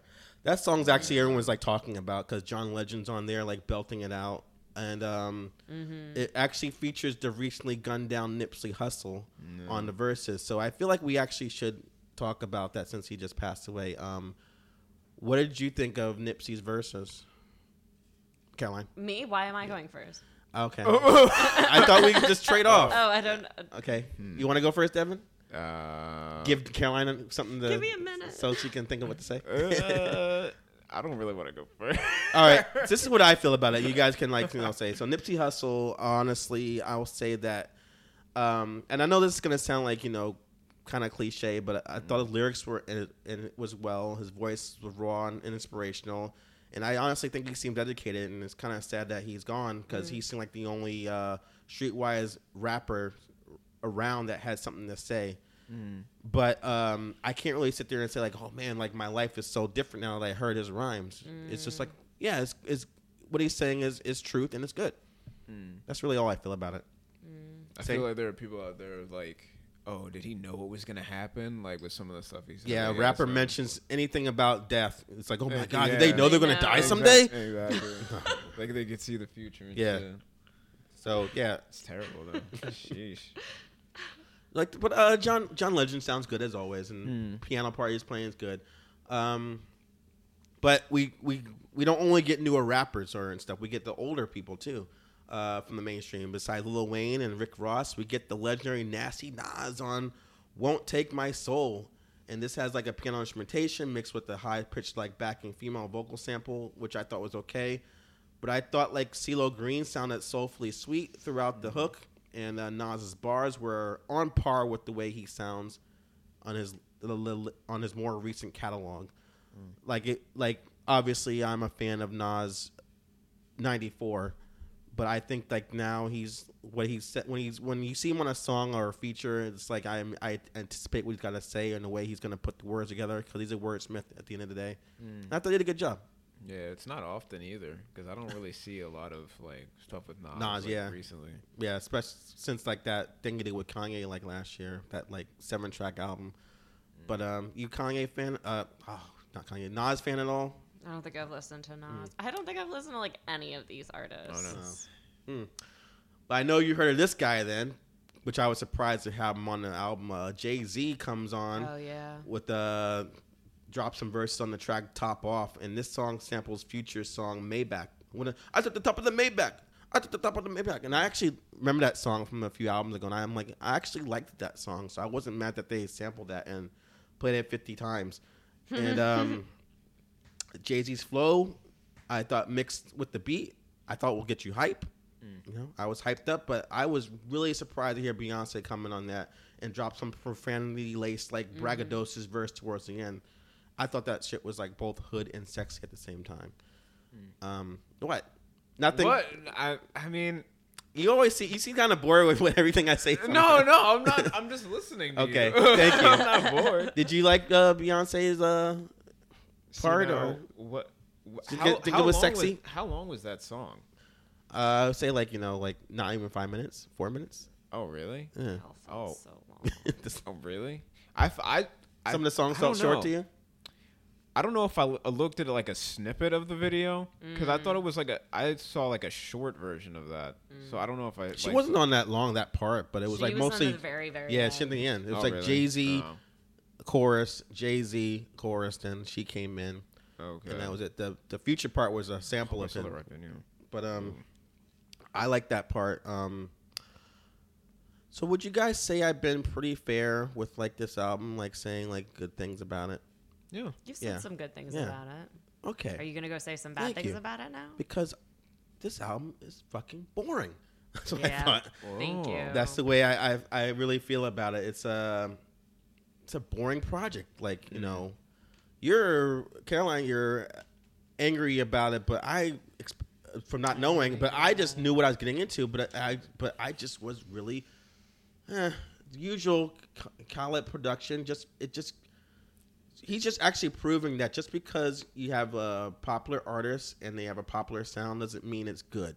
You mm. know, and I, I hear and I'll be honest, like when you have stuff like that, you feel like everyone's phoning in their like verses stuff like. But I think they're trying. You know, they're really mm.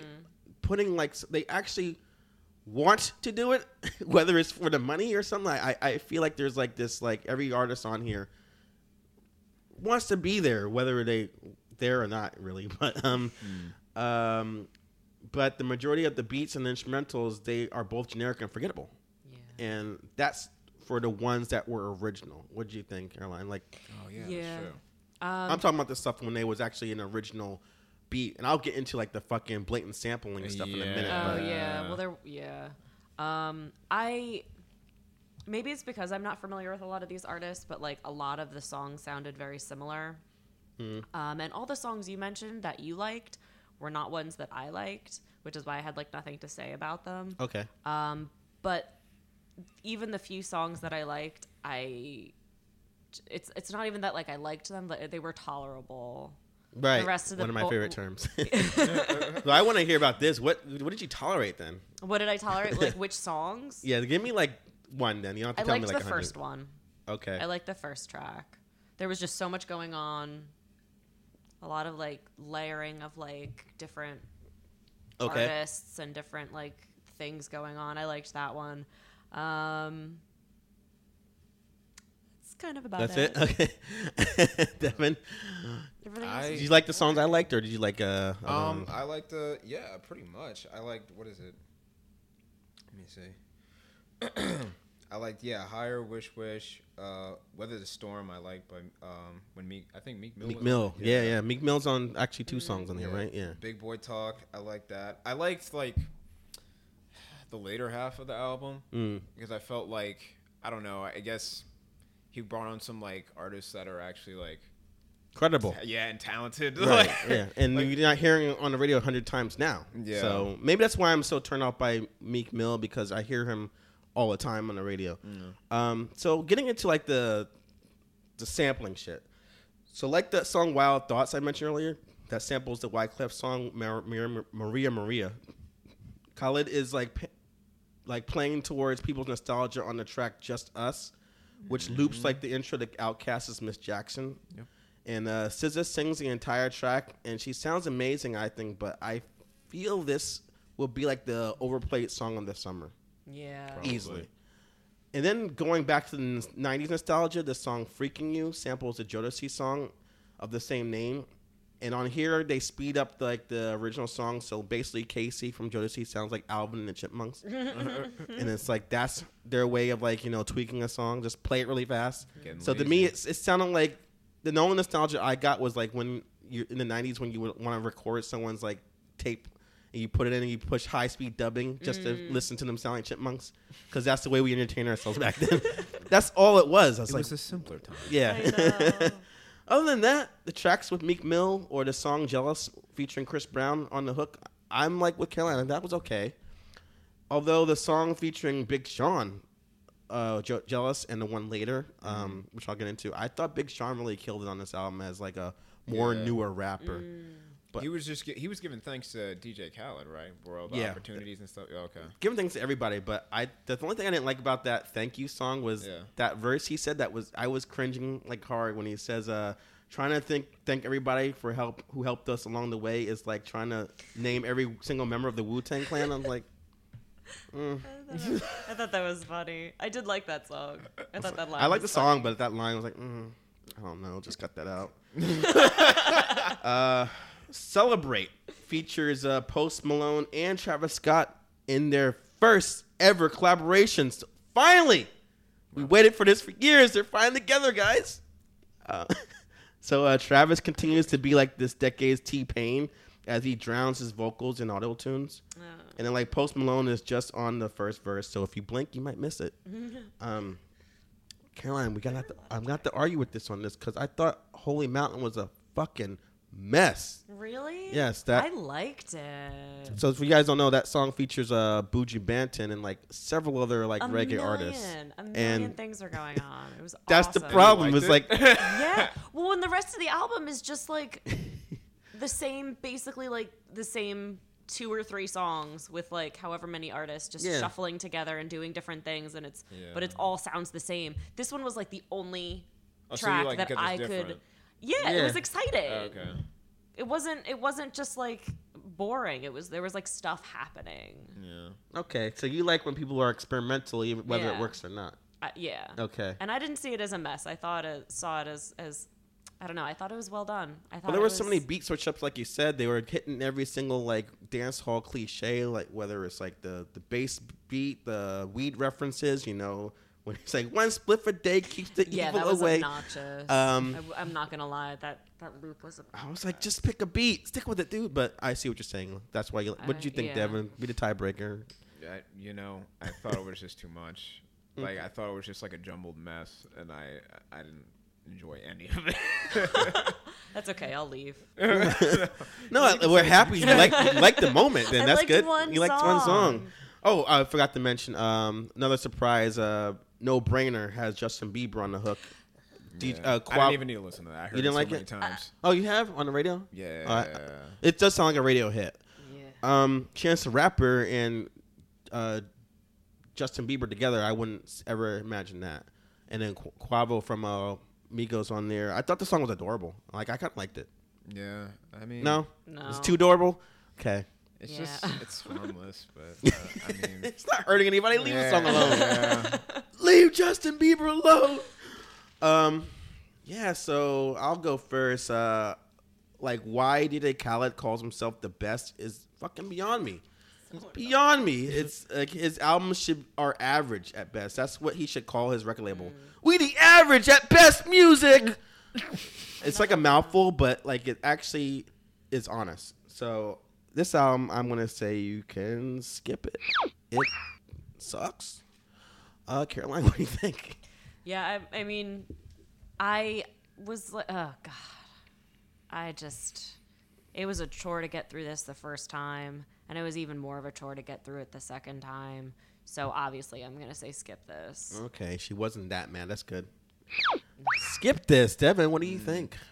Uh, like I said earlier, I think the first half was pretty forgettable. I didn't really like it at all. But the second half with like the w- more well-known artists, I kind of I, I enjoyed a lot more than you know the beginning and stuff. And I'd say download this just for that.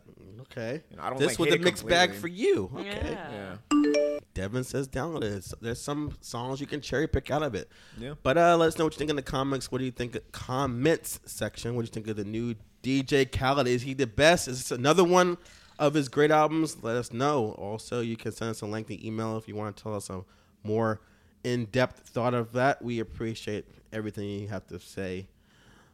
All right, so uh, you should start buying his uh, albums now, like Well, uh, or mean- listen to his I'm not gonna do that. DJ Khaled ranking, best to worst, worst to best of his albums. I, I feel like they would all be 11s for me. How loud can he say his name? Oh my god, that's like all he does.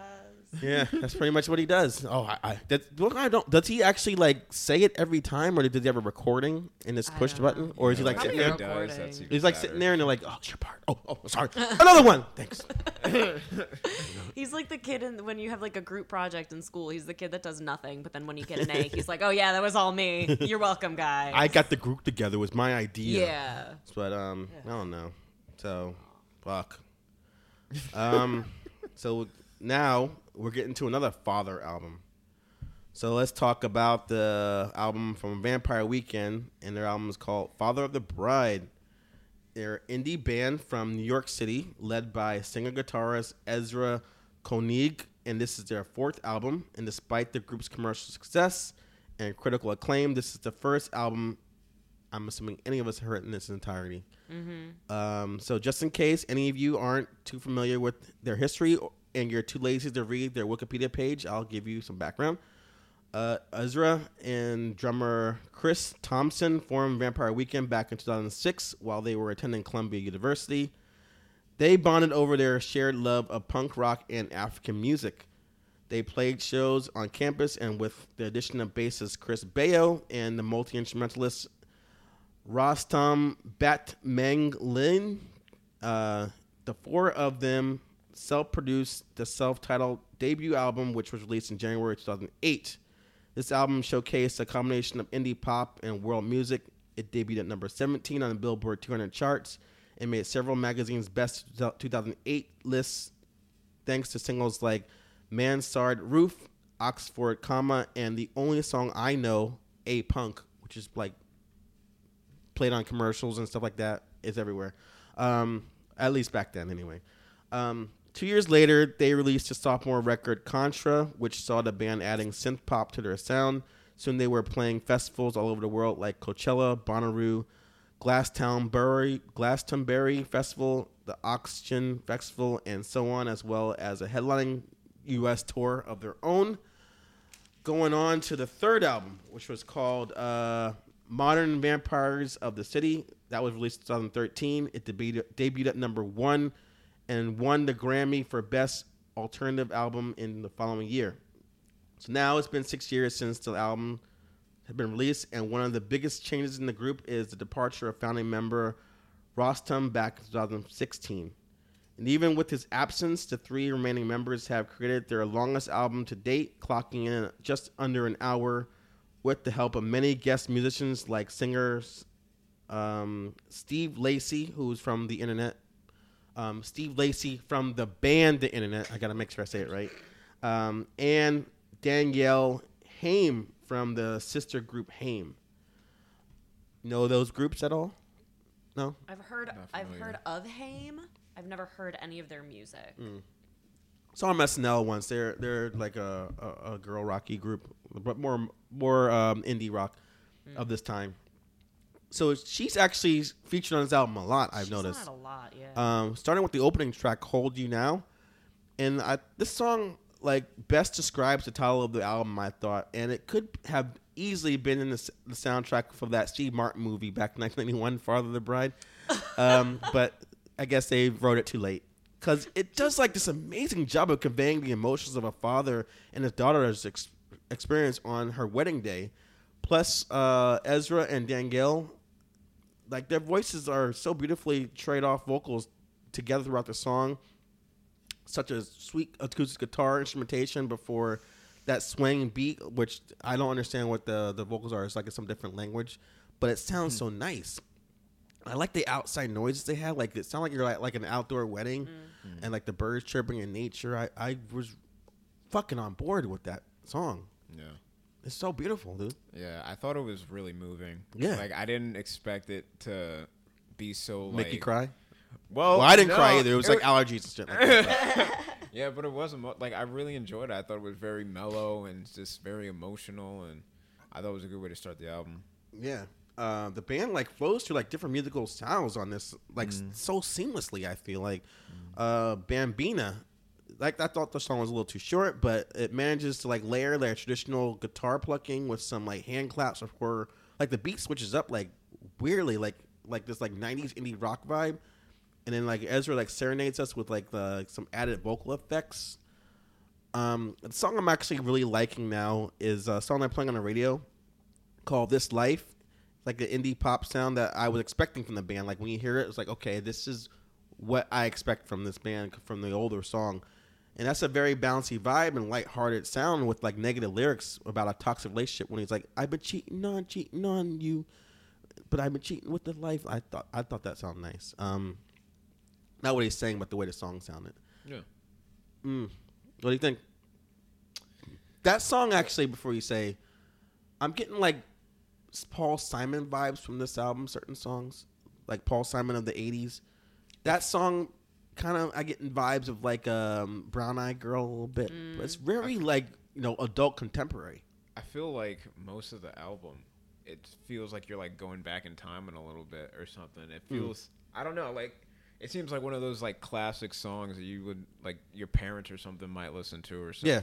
No, you don't feel that? I, you guys can keep going. oh, okay. I'm worried now. Why? Carolina's Go not ahead, saying keep anything. going. okay. Um, I will go to the. I see what you're saying, like when I was making those references to like older routers, Mm. but also I feel like when you're saying going back in time, it doesn't go too far back all the time. Some of the songs sound like they could be ten years old, Mm. yeah. and then some songs sound like what's happening now in like the um, mainstream indie pop, like you know sound. And uh, how long I like I like that song a lot, like th- that funky bass t- that they had and that bluesy guitar lick that would come in. It was groovy as fuck, and when like that break beat kicks in, I'm like, this is fucking heaven. in a way. I mean, obviously, I've been, I haven't been there. I don't know, but I really like the guest artists on this album, like a lot. Like you know, all the other albums, I'm looking like in their catalog, it's just him. But having like him trade off with someone else on certain songs, like I thought it worked well. Um, Danielle Haim comes back on the track "Married in a Gold Rush," and it's got like this like '70s like country pop duet vibe, and the funky uh, electro beat, violins, quiet piano. I like that song a lot. And then Steve Lacy on the song "Sunflower," when it's like I think that's uh, like my favorite one. That kind of reminded me of uh, what Thundercat does. I fucking hated that. song. she speaks. Why? It's it was just so annoying. but it's not even that long. It felt like it was long. I I don't know how long it was. It felt like it was. Oh, hmm, we're shocked. okay. Yeah, we got. We're gonna have very uh, opinions on this album already. Okay, well you can go in now. I well basically. all I'm gonna go more on the uh, the, the guest artist, but I'll let you go first. Oh, well, no, you can keep going, and then I'll bring up the rear and say how Okay. much I hate everything. Uh, okay. Well, Thundercat actually we talked about earlier does kind of like that kind of like funky bass stuff, and the bass was going along with that button button button part. I thought that was kind of cool.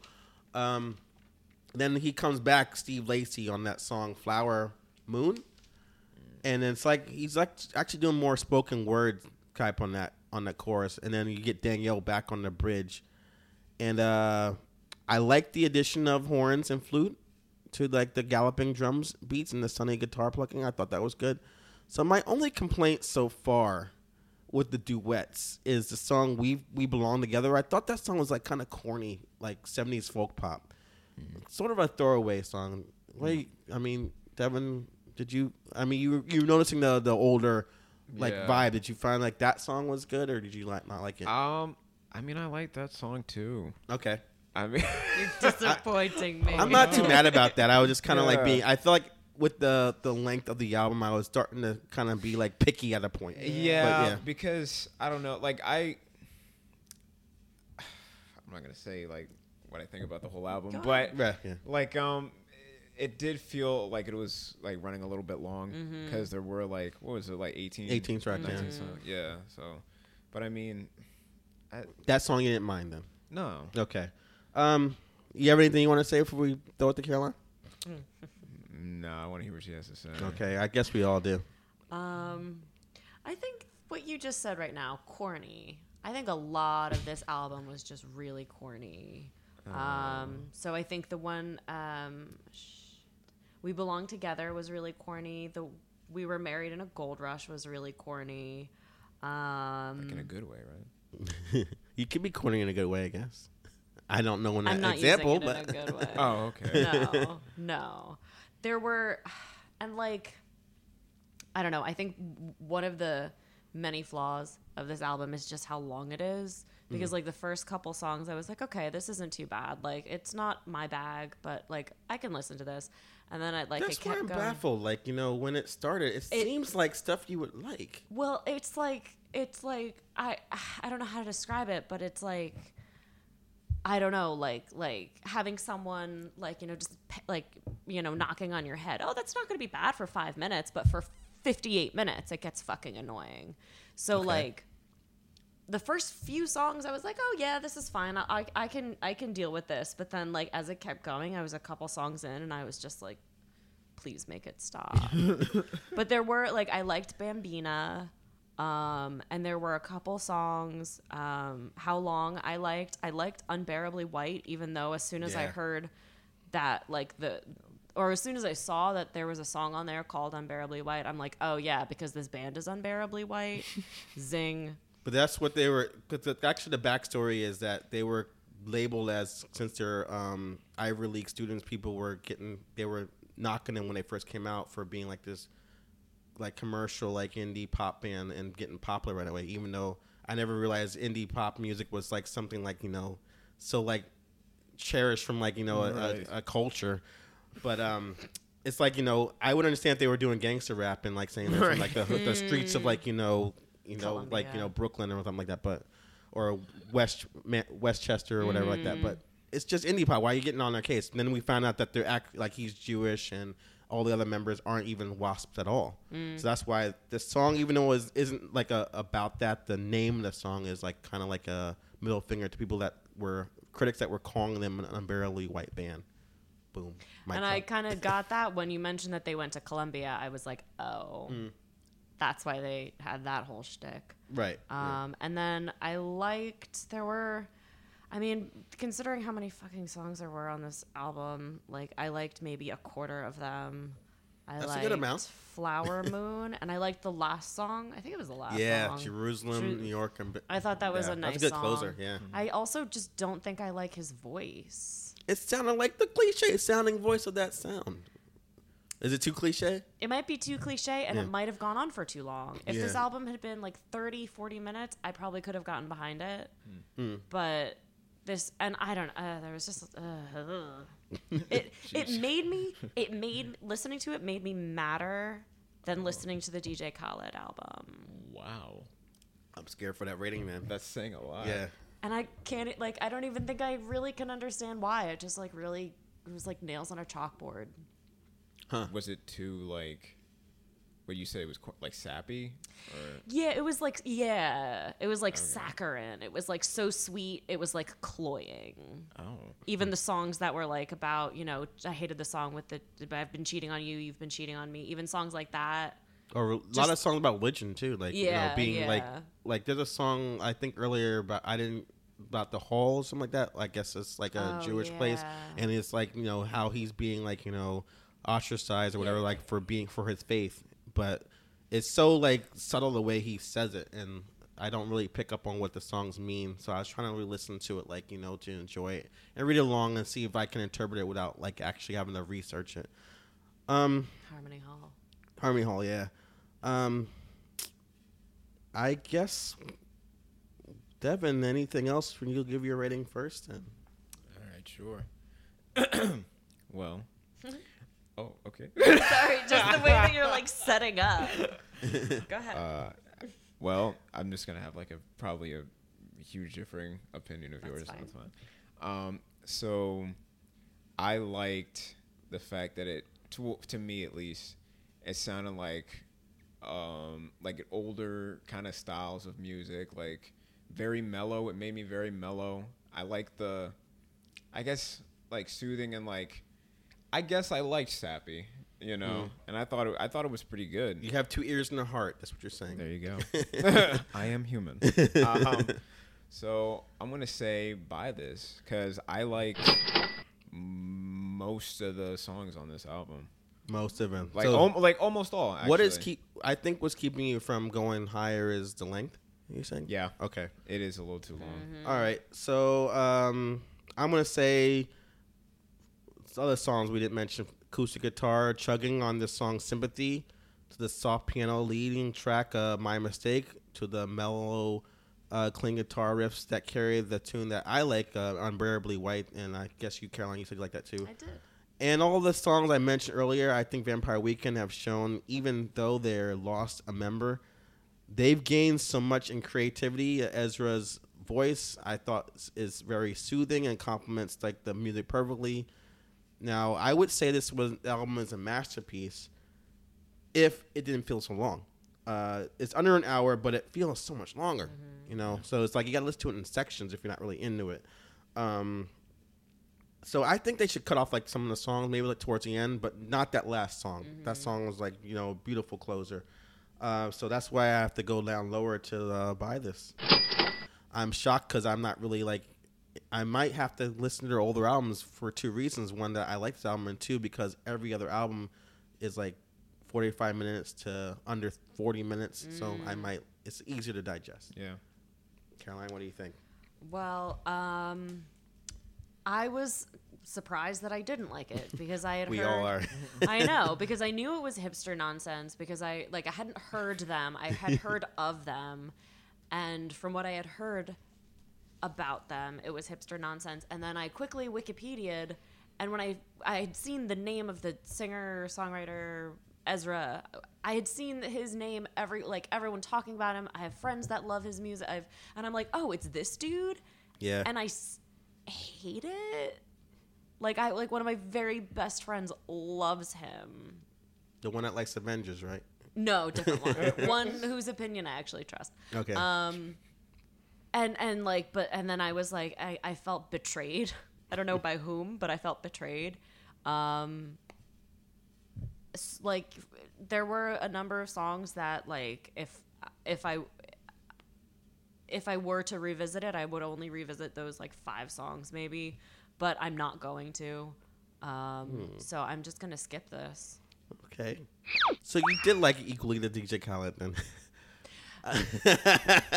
I got very mad listening to this okay. album. Well, I don't want to push her. To, you already made your choice. I pushed No, the no, no. I'm not gonna say fuck this to either of them. Okay. They both made me mad, but this one made me madder. Okay, Not so- mad enough for me to. Like, All right. So uh, yeah. So to let us. into flames. Uh, yeah. So it's weird. We'll see how you guys feel out there if you listen to the new uh, Vampire Weekend. Where to go with it? If you think it's a good album or not. That's basically where we're going.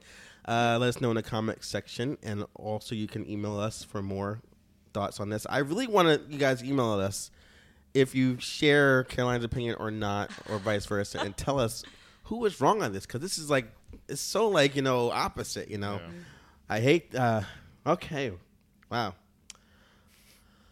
All right, the vampires. You not like them, blah. Not on the weekend.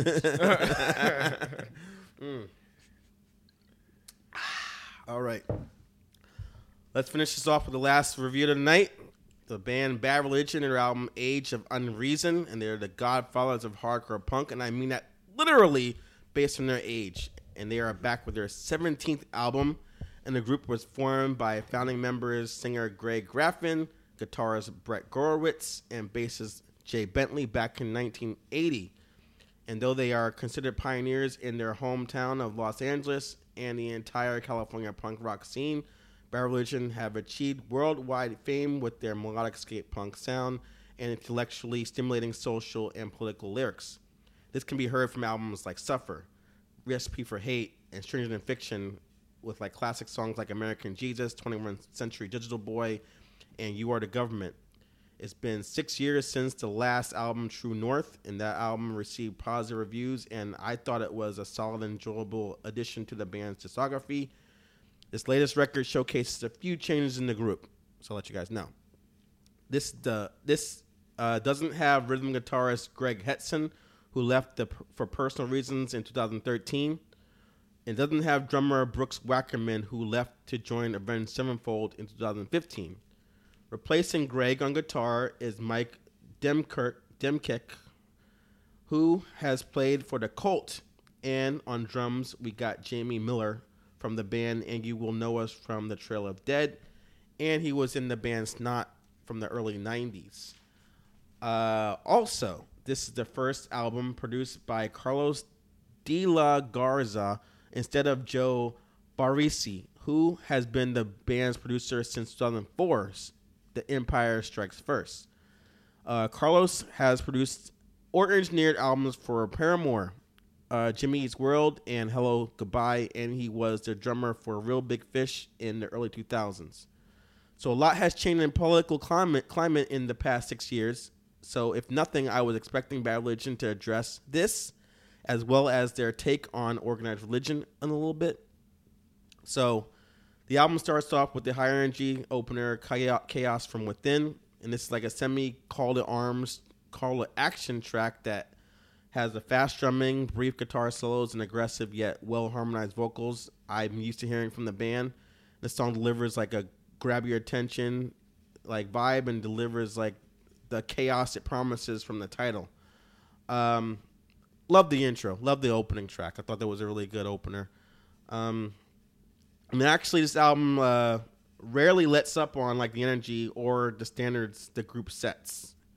You guys feel like that way? There's a lot of energy through the whole record. So Definitely. one of my favorite songs that I really am like like playing in my head a lot, "Do the Paranoid Style." Yeah. I love that song because it's probably my favorite track, and because it got that surfer rock like uh, s like drumming before like the hook, and then like it picks up speed during the verses, and I love Greg's lyrical uh, observation on American like current xenophobia trend, and comparing it to like the dance styles that was old, but it's got like a new like wicked moves nowadays. Like it's it's kind of it's kind of cool way to like that that song comes off like this. But then when you really like decipher what he's talking about, I thought that was cool. Uh, End of History is uh, led by a thick like bass line arrangement that is overlaid by buzzy like rhythm guitars, and I also like the lead guitars that pepper in the somewhat bouncy instrumentation on the chorus. So obviously, I was expecting some like anti-Trump lyrics on this album, and this song I thought is an example with like the line, "I don't believe in golden ages or presidents that put kids in cages," and also I like the, uh, also like the part in the bridge when he says, "Tell me how you want to be remembered for generosity or a fucking monstrosity." Thoughts, Devin, go first. It's pretty deep.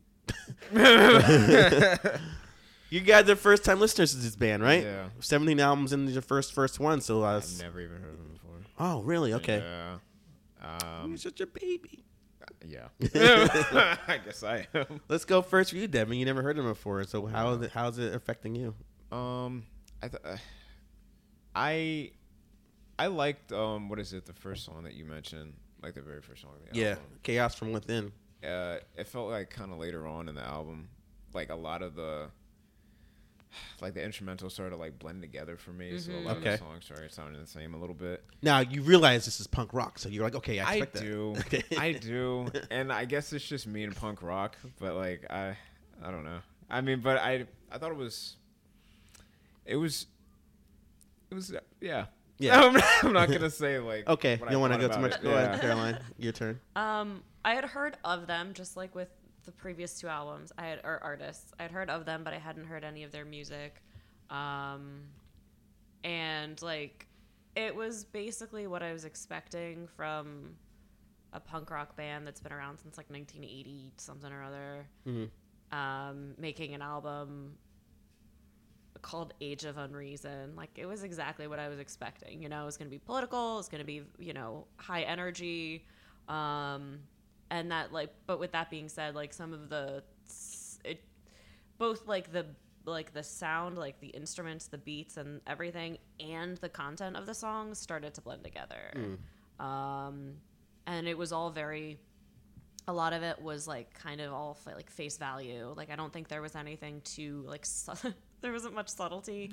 Like when he references John Locke, he literally just says Locke's children or something like that, um, which is like cool. You know, you've read some like John Locke or or whoever.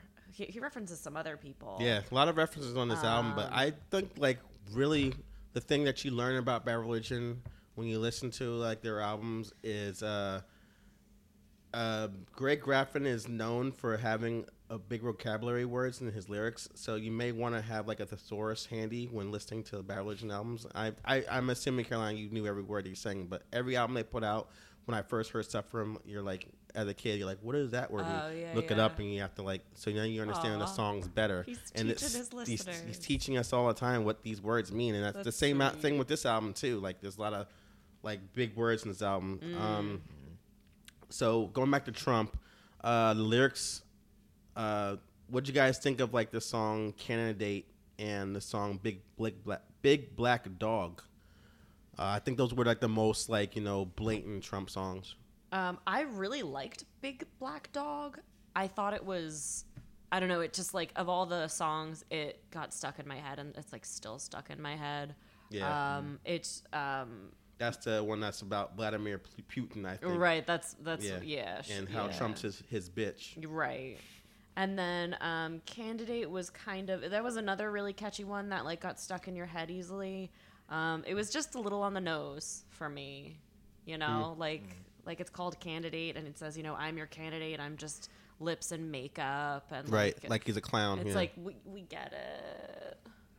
I but it could the thing I like about Bad Religion's albums and songs is they always they're they never are too specific all the time. So these could their their songs always seem like they could be timeless because they rarely reference a, a person by name.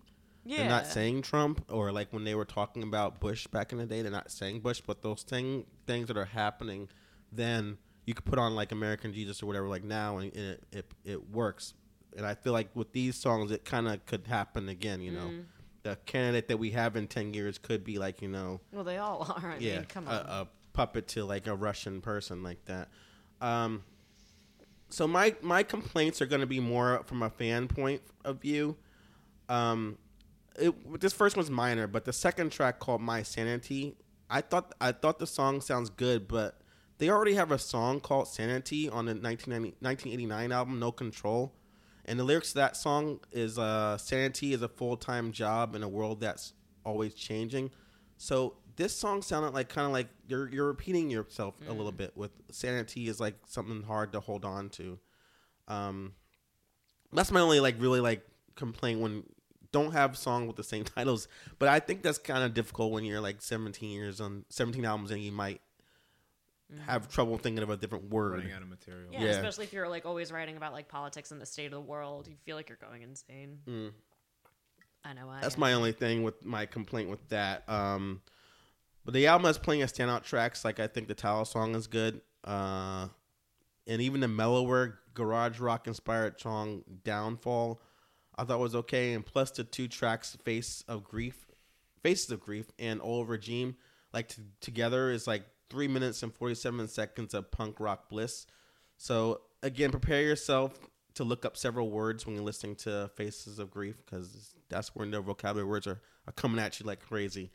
Um, but this album, as well as others in their end of their group's career, I think lacked the mon- monumental tracks like they did decades before.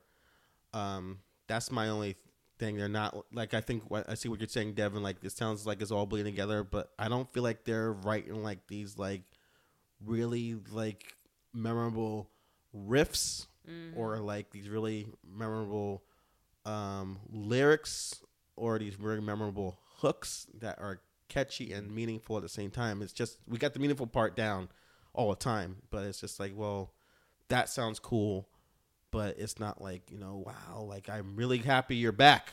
You know what I'm saying? Um, what else you gotta say, Kevin?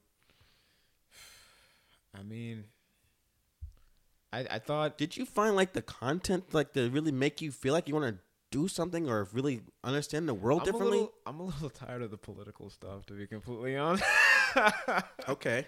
yeah, I don't know. It just to me, it's just getting a little too like redundant to me, and that, that's just me personally. Like Mhm. I that has nothing to do with like you know them or whatever. So I see what you're saying. If the lyric, if the music is running all together, and what they're saying is not interesting you, that's not looking good for Bad Religion.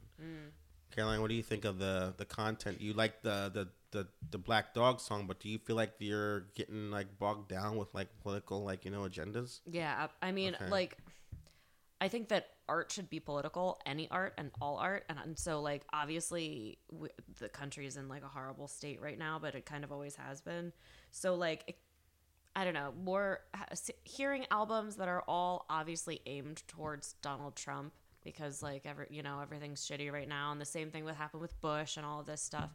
It's kind of like I don't know if you're gonna be like against the government and against like the state of the world or the state of the country you can also do that when it's like when there's a president that you like because there's still going to be shit going on in the country Right. So obviously they have albums that came out during Clinton's administration that are um are like that. that Okay. That were ninety like they they were complaining about things that weren't right then too. okay Yeah. because i mean there are like hints of like where he talks about like the bourgeoisie and stuff and i was like okay so are you actually like are you like trying to get to something that's deeper than just fuck trump mm-hmm. Yeah. That's but I, where they I don't are. think yeah. they landed at Okay. least in this album i didn't it didn't seem to land Yeah. There were a couple times where I was like, okay, so they've got like this, you know, anti colonialist stuff going on. That's awesome. But then they kind of just didn't really go anywhere with it. And I was disappointed by that. I was hoping it was going to be more than just. You Trump yeah. yeah, I, I feel you. I feel you. Um, but I feel like I'm I'm with you guys. Like Bad Religion has several masterpiece albums in their catalog, as well as classic songs. So I don't expect them to live up to the their live up to their prime, you know. But besides ha- always having material to commentate on in society, they need to showcase why they are making music. So that's uh, my problem. Plus, I think Jamie Miller isn't even on par with the incredible technical drumming of Brooks Wackerman, who joined the band back in 2001 and was one of the factors of that pounded energy and intensity back into the band because they were like flogging back then. And, and then once he came in, once they got that younger drummer and uh, Brett Gurewitz joined the band again, it was like they were just like re-energized. And in fact, when the group went to having like three guitarists, by then they had this like whole wall of sound that like was like so dense that I'm not hearing on this album. It doesn't. You do, do you feel like it's like blowing out your speakers? It doesn't feel like that. Like the when they came back with and they have three guitarists again, or still it's like I don't hear it. Um, so that's my complaint there. So like those two guys that they got, they sound like hired guns to me. They're not really injecting their personalities into this sound. Um, so before I actually give my final ratings, since I'm like the fan, I'll, I'll let you guys go first. So Devin, you're like the the most novice. You never even heard the name before. No, not at all. But um, there's not a lot of religious, like you know, rhetoric or anti-religious rhetoric, rhetoric on there, which I think is good because I don't want to hear like every album like you know you're wrong for having religious beliefs, but like at least a line or two you get on every album, which I think you do. I don't remember, but that's my other complaint there or my observation. So final thoughts, Devin.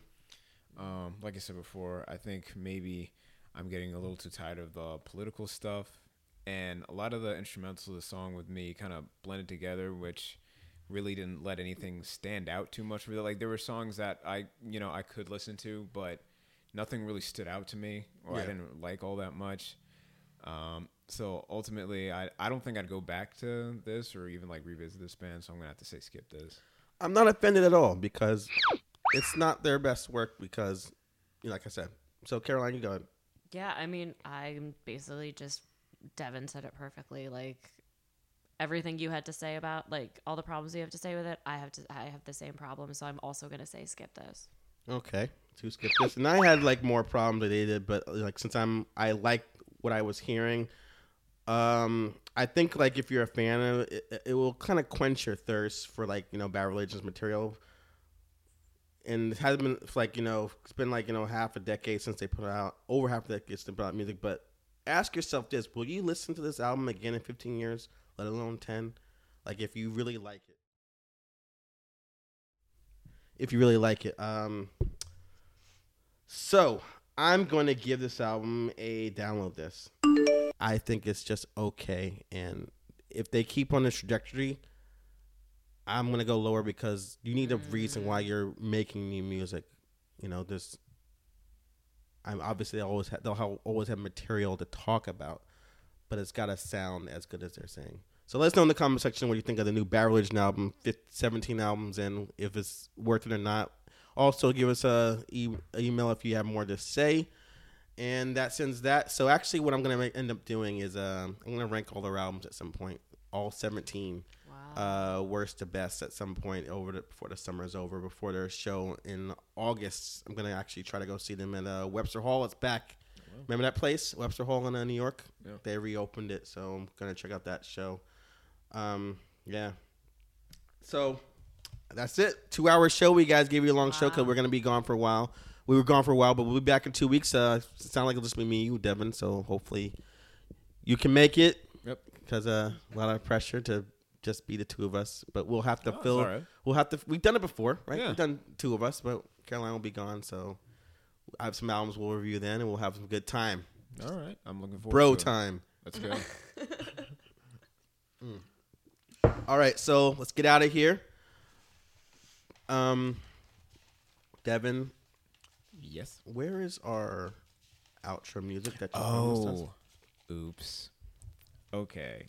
So let So me what ha- explain happened exactly- is- no, really, that is okay. So I had gotten a virus on my laptop, so I kind of I had to wipe everything. yeah, um, because I actually I was on this like media sharing site where like you could, if you ever heard of hitrecord.org at all. Uh, no. No, okay. Should we promote them or no? Don't don't. Is that where you got the vi- the virus? Yeah, Uh, because you can basically like download other people's like files, like if there's singers, writers, other stuff, like tweak it, like add to it, all that stuff. interesting. So I downloaded a file, and like I don't know how it just corrupted my computer. It was a virus. Yeah, well, there you go. but uh, I mean, That's but how. if they give you the option, you would think like I don't know. download the, the virus or not? No, no, I mean, I don't want know. this I thought it virus. was, I thought it was safe, so I was like, okay, Yeah. fine. So you lost her song. You're saying. Yeah, pretty All much. right. I lost. I lost. Um, what is that? I had to re like download the software and everything, but I lost it for like a couple weeks. So All right. Yeah. Well, luckily we have no effects in the studio to provide us with their outro music for now, but we promise we'll have some new outro music as soon as Devin's computer is all fixed. But uh, thank you guys for coming out tonight and uh, had a good show, and thank you guys for listening. So here's how, how to get in touch with us. So you guys ready to play? It? They got to set up real quick because they didn't know they were going to do this, Devin. sorry about that. You guys ready? All right. Still go to our website, which is uh, nghybridradio.net. We're going to be changing actually to puppetperspectives.com, and uh, it will link you to our website that I've been working on it right now. You can email us still at nghybridradio.net. Wait, nghybridradio at gmail.com, and I will change that actually to puppet something in the future. Facebook.com slash puppet reviews 15. YouTube, go to our YouTube channel, type in Puppet Perspective, you'll find us there. Twitter at Puppet Reviews 15 and Instagram. I'm, I'm hit with you kids now, Instagramming pictures. Instagram at Puppet Reviews 15. Very easy to remember. Until next time, this has been Jarrell, Devin, And Caroline saying, have a good time. Bye bye. Bye.